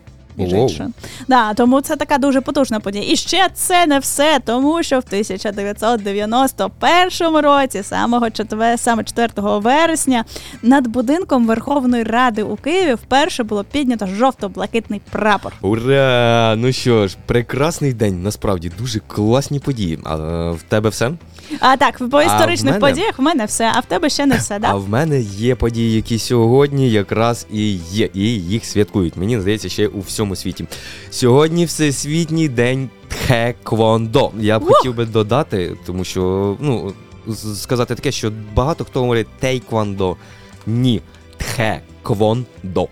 Окей, четверто- окей, будемо правильно говорити. Тхеквондо. Вибачай нас. Так, 4 вересня 1994 року у Франції на сесії міжнародної організації, що керує олімпійським рухом, тхеквондо було включено до переліку видів спорту офіційного визнання для Олімпійських ігор. І перші міжнародні змагання з даного виду єдиноборств було проведено влітку 2000 року в Австралії. У 2006-му на позачерговій сесії Генеральної асамблеї, яка проводилась у В'єтнамі, Інтернаціональна федерація Тхеквондо запропонувала затвердити саме цю дату для визначення дня Тхеквондо. Я правильно вимовляю, Іване? Так, так, так, так. Добре. Е, до речі, я б хотів ще дещо додати. і Якраз я б е, розповів би, чому тхеквондо. Ну ну. Е, Тхеквондо вважається молодим видом бойових мистецтв, який виник на основі традиційних єдиноборств, відомих ще дві тисячі років тому. Ще єдиноборство почало стрімко розвиватися з 1945 року. А через 10 років після об'єднання шкіл, шкіл бойових мистецтв затвердили його назву, як, яка складається з трьох слів: тхе, нога, Квон, рука, кулак і до навчання, шлях до саморозвитку та пізнання. Тому дисципліна хар- е, характеризується використанням рук та ніг для ударів при нападі чи захисту без застосування зброї. Ясненько, ну добре, ну і давай вже завершуючи Слухай, огляд сьогоднішніх подій. Я бачу, що ти приберіг до, е, до кінця е, цієї рубрики. Давай розповідай. Що ну давай, напевно, я почну так. Я на остаток залишив трішки солоденько. Щорічно, 4 вересня, у всьому світі відзначається День сексуального здоров'я. З чим я вас любі слухачі і вітаю. Запровадила цю традицію у 2009-2010 році Міжнародна асоціація сексуального здоров'я. Перше святкування заходу відбулося під гаслом Поговоримо про це, заключаючи людство руйнувати табу навколо сексуальності. Хоча це свято не є офіційним, його головна мета допомогти суспільству усвідомити, що сексуальність. Е, Сексуальне задоволення це одне з головних прав людини, яке має важливе значення для її доброго та повноцінного життя. Це мета бути підтримана у 60, ну то ця мета була підтримана у 60 країн світу. Також Ну, отак, от, отак, от хороше свято. Слухай, хороше свято, і воно бачиш, воно не про якісь там е, речі, які здаються нам, можливо, такими 18 Це про здоров'я, це про обізнаність, і це про те, що От якраз про обізнаність, тому так. що е, до обговорення потрібно залучати і підлітків, забезпечуючи їх доступом до інформації в залежності від вікових груп. І це потрібно пам'ятати, тому що краще діти дізнаються від людей, можна сказати, ніж у дворі за гаражами. так, е, так, за гаражами або в соціальних мережах, просто в інтернеті, коли вони накопають дуже багато страшного і того, що не потрібно знати. Також сексуальне здоров'я це не тільки відсутність захворювань, а й здатність до любові, а також можливості зачати та родити здорову дитину, продовжуючи свій рід.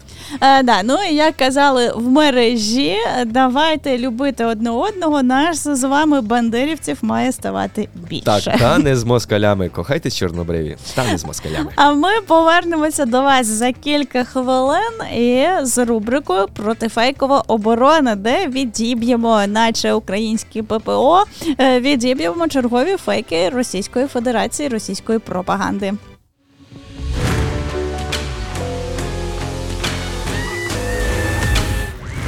Ранковий напалм на радіо Спротив. Подаємо снаряди гарного настрою та любові до вашої щоденної боротьби. Is in the air. Everywhere I look around. Love is in the air. Every sight and every sound.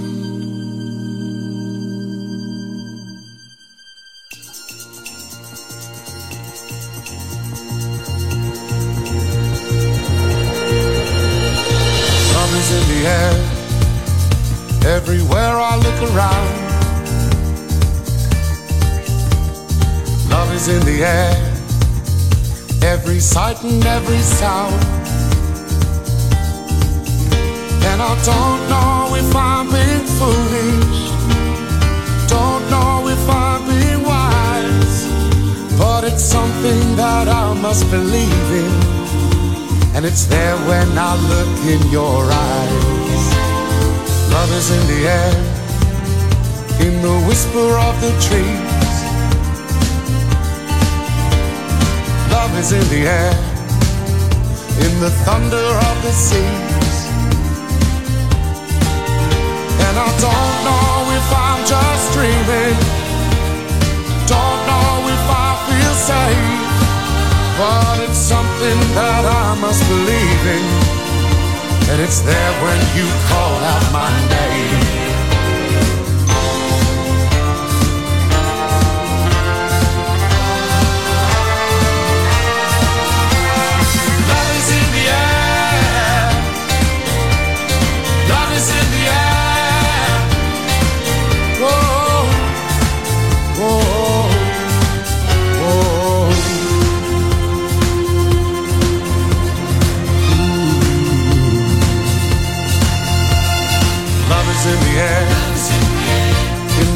Rising of the sun.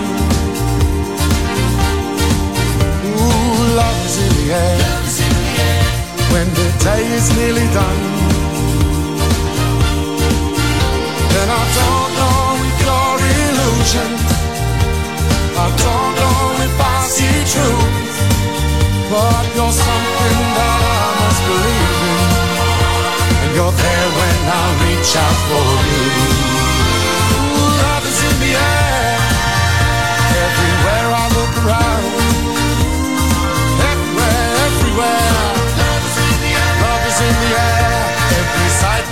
Every sound. And I'm talking.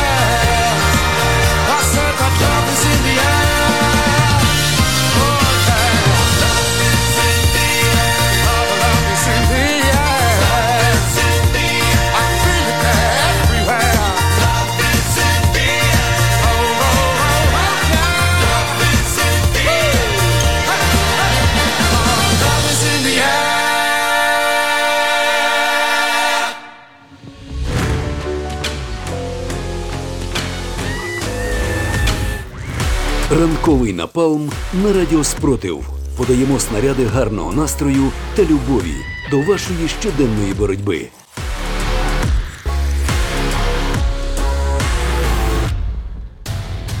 Протифейкова оборона. Брання здорового глузду від атак російської пропаганди. Отже, протифейкова оборона. Які фейки, Іване, спростовуємо сьогодні? Давай. Сьогодні у нас є цікаві фейки. Так, е, у інформаційному просторі в соціальних мережах, зокрема в телеграм-каналах, які транслюють про кремлівську риторику, у повідомленнях йдеться, що українські біженці нібито нанесли напис орк біля меморіалу дошки композитору Ріхарду Вагнеру в Дрездені. До публікації автори додають фотодоказ. Ну і це ми зрозуміємо, що це Неправда. І кейс опрацювали фахівці проекту VoxCheck, які визначили, що фото пропагандисти відредагували, і насправді такого напису не існує. Фактчекери наголосили, що фото з написом поширюють лише в російському сегменті соціальних мереж, і причому воно завжди однакове, без змін ракурсів, періоду, доби тощо. Більш того, у німецьких медіа не знайдено згадок про ймовірний вандалізм з боку українців. За допомогою зворотнього пошуку в Google фахівцям вдалося знайти фото, яке використовували автори фейкових повідомлень. Найбільш ймовірно, що саме ця світлина слугувала для створення фейку. До того ж, українське інформаційне агентство Укрінформ за... зв'язалося з місцевою владою Дрездена, щоб отримати актуальне фото меморіалу. На актуальному фото також нема жодних написів. Я уявляю, наскільки здивувалася влада Дрездену, якщо коли їх попросили прислати фотографію пам'ятника ну меморіального меморіальної дошки композитора Ріхарда Вагнера. Я думаю, що вони дуже сильно здивувалися А і навіщо? подумали, Навіщо? Українці, ви чого? Нащо вам ця фотографія? Вони, мабуть, і не здогадуються, наскільки абсурдними бувають фейки Російської Федерації, і ми маємо їх таки спростовувати. Дивись, я чи як я зрозумів у всій інформації, це одне фото. Так, і вони Одне просто наліпили на нього тут е, відфотошопили, наліпили на нього, що нібито там нацарапано орк. Я не розумію, чому ніхто цього не замітив, що одне фото і більше ніяких доказів немає. Немає не відео, немає оце не зміни, ну тобто Ракурсів, ракурсів так, день, ніч, немає ну, нічого. Од- отак, от отак. От вони працюють, але я сподіваюся, що ніхто вже не сумнівається в тому, що українці, на відміну від росіян, точно не вандали. І нам замість описувати якісь меморіали композиторам, нам є багато роботи щодо е, виторгнення російських окупантів з нашої землі. Е, також є ще багато цікавих фейків. Наприклад, у романах на Сумщині У Ромнах. у Ромнах на Сумщині росіяни знищили базу ЗСУ. Таку інформацію поширюють в соціальних мережах та пропагандистських медіа. У повідомленнях йдеться, що 23 серпня 2023 року росіяни обстріляли Сумщину, зокрема й місто Ромни. Автори дописували, що окупантам вдалося знищити школу, де перебували сили оборони України. Відтак у публікаціях дописували, що від ракетного удару постраждали ви.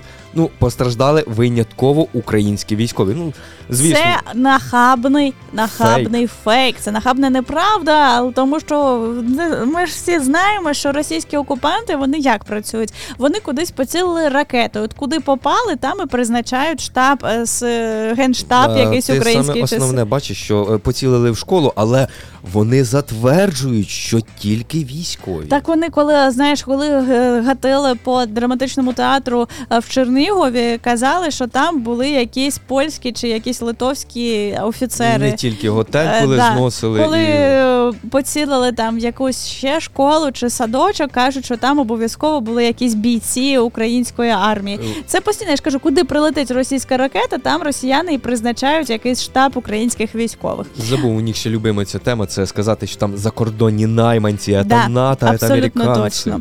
Так от, щодо цього конкретного кейсу, то фахівці проекту Vox- VoxCheck узялися за цю інформацію, встановили, що насправді серед постраждалих немає військових.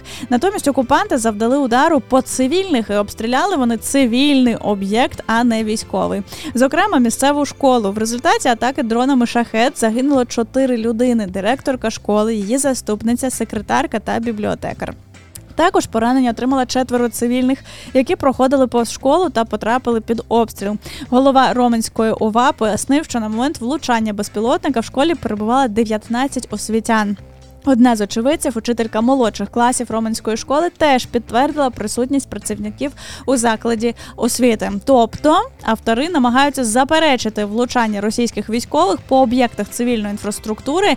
Вони спотворюють реальність та переконують у своїй правді і стверджують, хоч би куди росіяни влучили, то там точно були військові. Однак жодних фактів автори не надають, лише відкидають будь-які звинувачення у свій бік.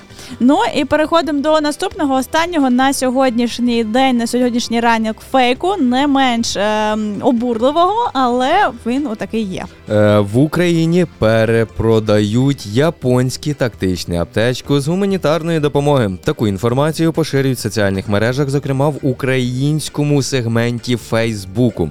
У повідомленнях йдеться, що Японія ніби безкоштовно передала 200 тисяч од- одиниць аптечок для сил оборони України. Автори переказ... е, переконують, з'ясувалося, мовляв, ці ж самі аптечки виявили у перепродажі в українських аптеках за ціною 2640 гривень за набір. І це, брехня.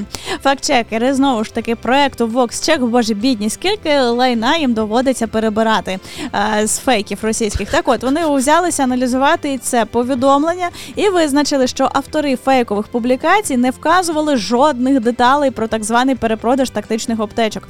Наприклад, імовірного місця перепродажу чи бодай фотодоказу в публікаціях не знайдено. Тобто це просто вкид інформації, адже жодних доказів автори не навели. Фактчекери підкреслюють, що наразі також немає офіційних повідомлень про передачу Японією саме 200 тисяч аптечок Україні. А за допомогою зворотного пошуку в Google їм вдалося виявити, яку як таку ж інформацію про перепродаж публікували рік тому. Вочевидь, як і в першому випадку, так і в другому, це неправда. Поширюючи цей фейк, пропагандисти прагнуть деморалізувати військових, як ніби не отримують належної медичної допомоги. Буцімто Україна все розкрадає та використовує у власних корисних цілях. Ба більше рекон... е, риторика про нецільове використання гуманітарної допомоги вигідно Кремлю, щоб пла... е, плекати недовіру до України в її іноземних партнерів. Мовляв, нема сенсу збільшувати допомогу, якщо українські посадовці допускають розкрадання ресурсів. Ну що ж, Але ми я бачимо. сподіваюся, що ви зараз подивилися, послухали цю маячню і абсолютно точно і впевнено знаєте, що якщо з'явиться ще якась подібна інформація, ви що зробите? Перевірите її і не потрапите на гачок російських пропагандистів. Що заради чого ми тут власне з Іваном Е, і робимо так, до ці речі, всі е, я завжди зараз нагадую, е, є сайт Детектор Медіа, куди ви можете зайти і перевірити фейки, щоб просто це для підтвердження вашої цікавої якоїсь Да. інформації, щоб ви не війшли в самообман. Так, там працює багато журналістів, які власне на цьому і спеціалізуються. І тому всі якісь теми, які з'являються в інформаційному просторі, вони перевіряють. Тому і ви так робіть, перевіряйте або своїми власними силами, або за допомогою таких розслідувань журналістів. Ну що ж, я б хотів би нагадати декілька речей сьогодні о 15.00 заходити до нас ефір, де Сашко та Ліда Валькова будуть розповідати дуже цікаві якісь речі. Далі в телеграмі з'явиться анонс цієї події. Не Е, пропустіть, не так, Так, пропустіть. так. Також не забувайте підписувати на наш Ютуб, Інстаграм, Тікток, Телеграм-канали. Ми майже у всіх соціальних мережах. Ми намагаємося максимально зарядити вас емоціями та інформацією, поділитись інформацією, яка відбувається в нашій. В нашому світі, маленькому окремому світі, можна так і сказати. Ну так, а ми в ранковому напалмі, Іване, я бачу, що ти розігнався, тебе розігнався, так я ще- бадьорить, що ти я хочеш ще, хочу говорити і Ні, говорити. я хочу додати тільки коротеньку річ. Додам Давай. про те, що я буду з вами е, прощатися, а Ліда Валькова повернеться до вас через декілька хвилин з актуальною інформацією та новинами, які відбулися зранку. Да, так і буде. Я вже розізнала, як вам і обіцяла зранку. Я розізнала, е, що це там за збитий катер був Це- підбитий Кат- російський катер. Це, був катер, це був не корабель, Я а чекаю катер. остальну інформацію. Мені насправді дуже цікаво. Тому лишайтеся з нами, не відключайтеся. Зараз буде після невеличкої музичної паузи буде збірка новин.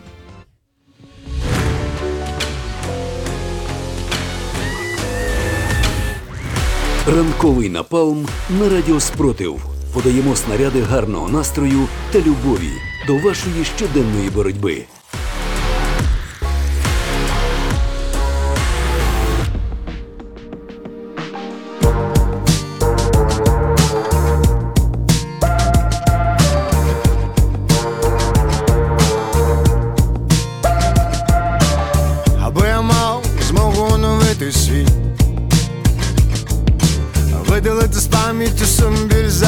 Заздрість та злість, душам невинно покинутим повернути життя, і хай летять. В жовто-блакитне світло, аби я мав могутню силу, як Прометей. Зібрав долоні вогонь, кинув якомога далі за двір. Всіх занадто дорослих перетворив на дітей, і на землі запанувала віра, любов та мир. Пильно у твої очі дивлюсь повільно, час минаючи лине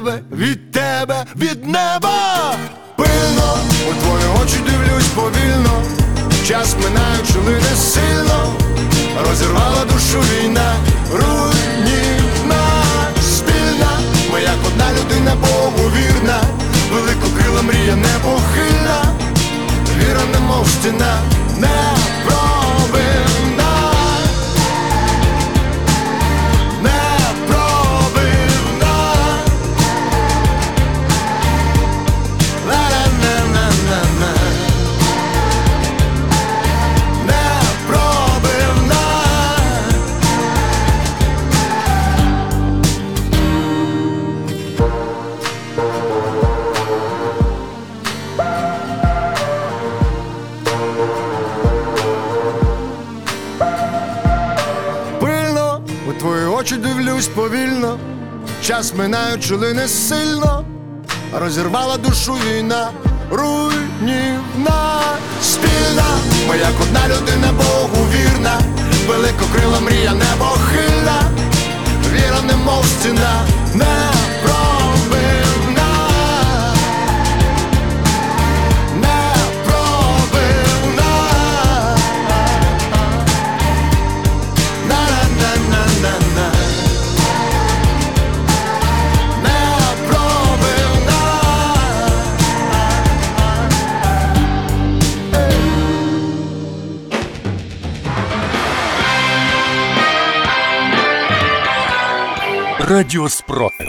Радіо визвольного руху. Новини на Радіо Спротив. Вітаю у студії Радіо Спротив Ліда Валькова. Сьогодні 4 вересня, 558 доба повномасштабної війни, коли українці захищають себе та весь цивілізований світ від російської агресії. У випуску новин розповідаємо про головне. Вночі росіяни запустили по Одещині ударні безпілотники шахет 17 з яких збили сили ППО. Проте є влучання. Про це повідомив голова Одеської ОВА Олег Кіпер. У декількох населених пунктах Ізмаїльського району пошкоджені складські та виробничі будівлі, сільгосптехніка та устаткування промислових підприємств. Також через потрапляння уламків внаслідок збиття виникло декілька загорянь на території цивільних об'єктів. Загиблих та постраждалих внаслідок нічного нальоту немає. На місці продовжують працювати всі відповідні служби. Правоохоронці фіксують злочини росіян, додав Кіпер. Зранку 4 вересня росіяни атакували дронами Дніпропетровську та Миколаївську області. Повітряні сили знищили сім ворожих безпілотників, але також є влучання. Е, Зазначається, що внаслідок російської атаки удару зазнав інфраструктурний об'єкт в Дніпропетровському районі. У результаті виникла пожежа. Її наслідки уточнюються, але за попередніми даними загиблих та постраждалих немає. На тимчасово окупованих територіях Луганської області загарбники оголошеними так званими виборами хочуть збільшити і прискорити темпи мобілізації. Про це повідомляє Центр національного спротиву. Цитую: створені окупантами на ТОТ Луганщини військові комісаріати отримали вказівку на пришвидшення заходів постановки на так званий військовий облік призовників та військовозобов'язаних з поміж жителів окупованого регіону. Йдеться в повідомленні. Тож, за даними СНС, під час організованих Кремлем псевдовиборів на ТОТ планується уточнити списки осіб, що можуть потрапити під мобілізацію до військ армії агресорки. Саме проголошений Приазовський технічний університет в окупованому росіянами Маріуполі припинив виплачувати стипендію. Повідомляють місцеві пабліки. Як повідомили студенти декількох факультетів, стипендію вони не отримували вже сім місяців. Але ситуація на різних факультетах не однакова. Деякі студенти стипендію отримували протягом навчального року, проте за літні місяці замість грошей отримали відмову. На тимчасово окупованій території Херсонської області, де загарбники проводять псевдовибори, місцеві мешканці ховаються від виїзних комісій, аби не брати у цьому участі. Про це у телеграмі повідомив перший заступник голови Херсонської облради Юрій Соболевський. Соболевський процитував свідчення місцевих мешканців сьогодні. І у нас ці вибори в селі ходять по хатах, але люди одне одного попереджають, де чия вулиця, і біжають, ховаються, вдають, що вдома нікого нема.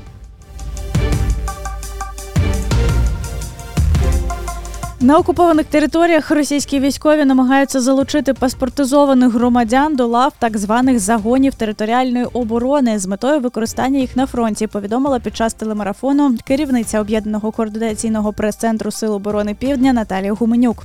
За її словами, наразі підрозділи армії виснажені, тож воювати з ЗСУ приїздять нерідко потріпані загони. Цитую: наша бойова робота не дає їм такого передиху. Ми продовжуємо свою роботу контрбатарейно їх тероризуємо у відповідь, заявила Гуменюк.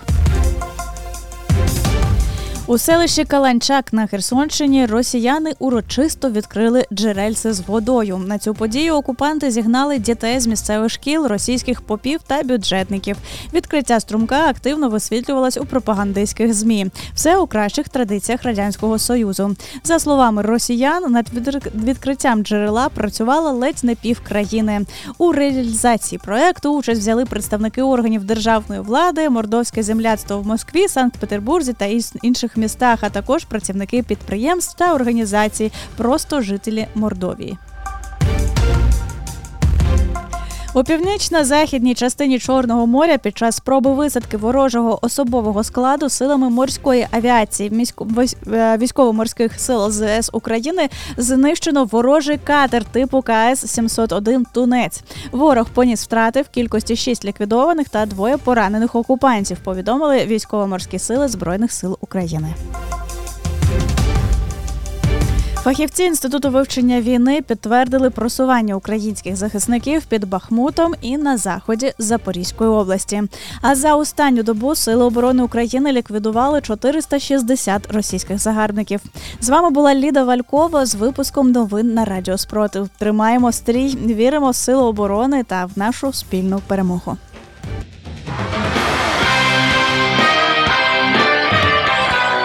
Радіо Спротив.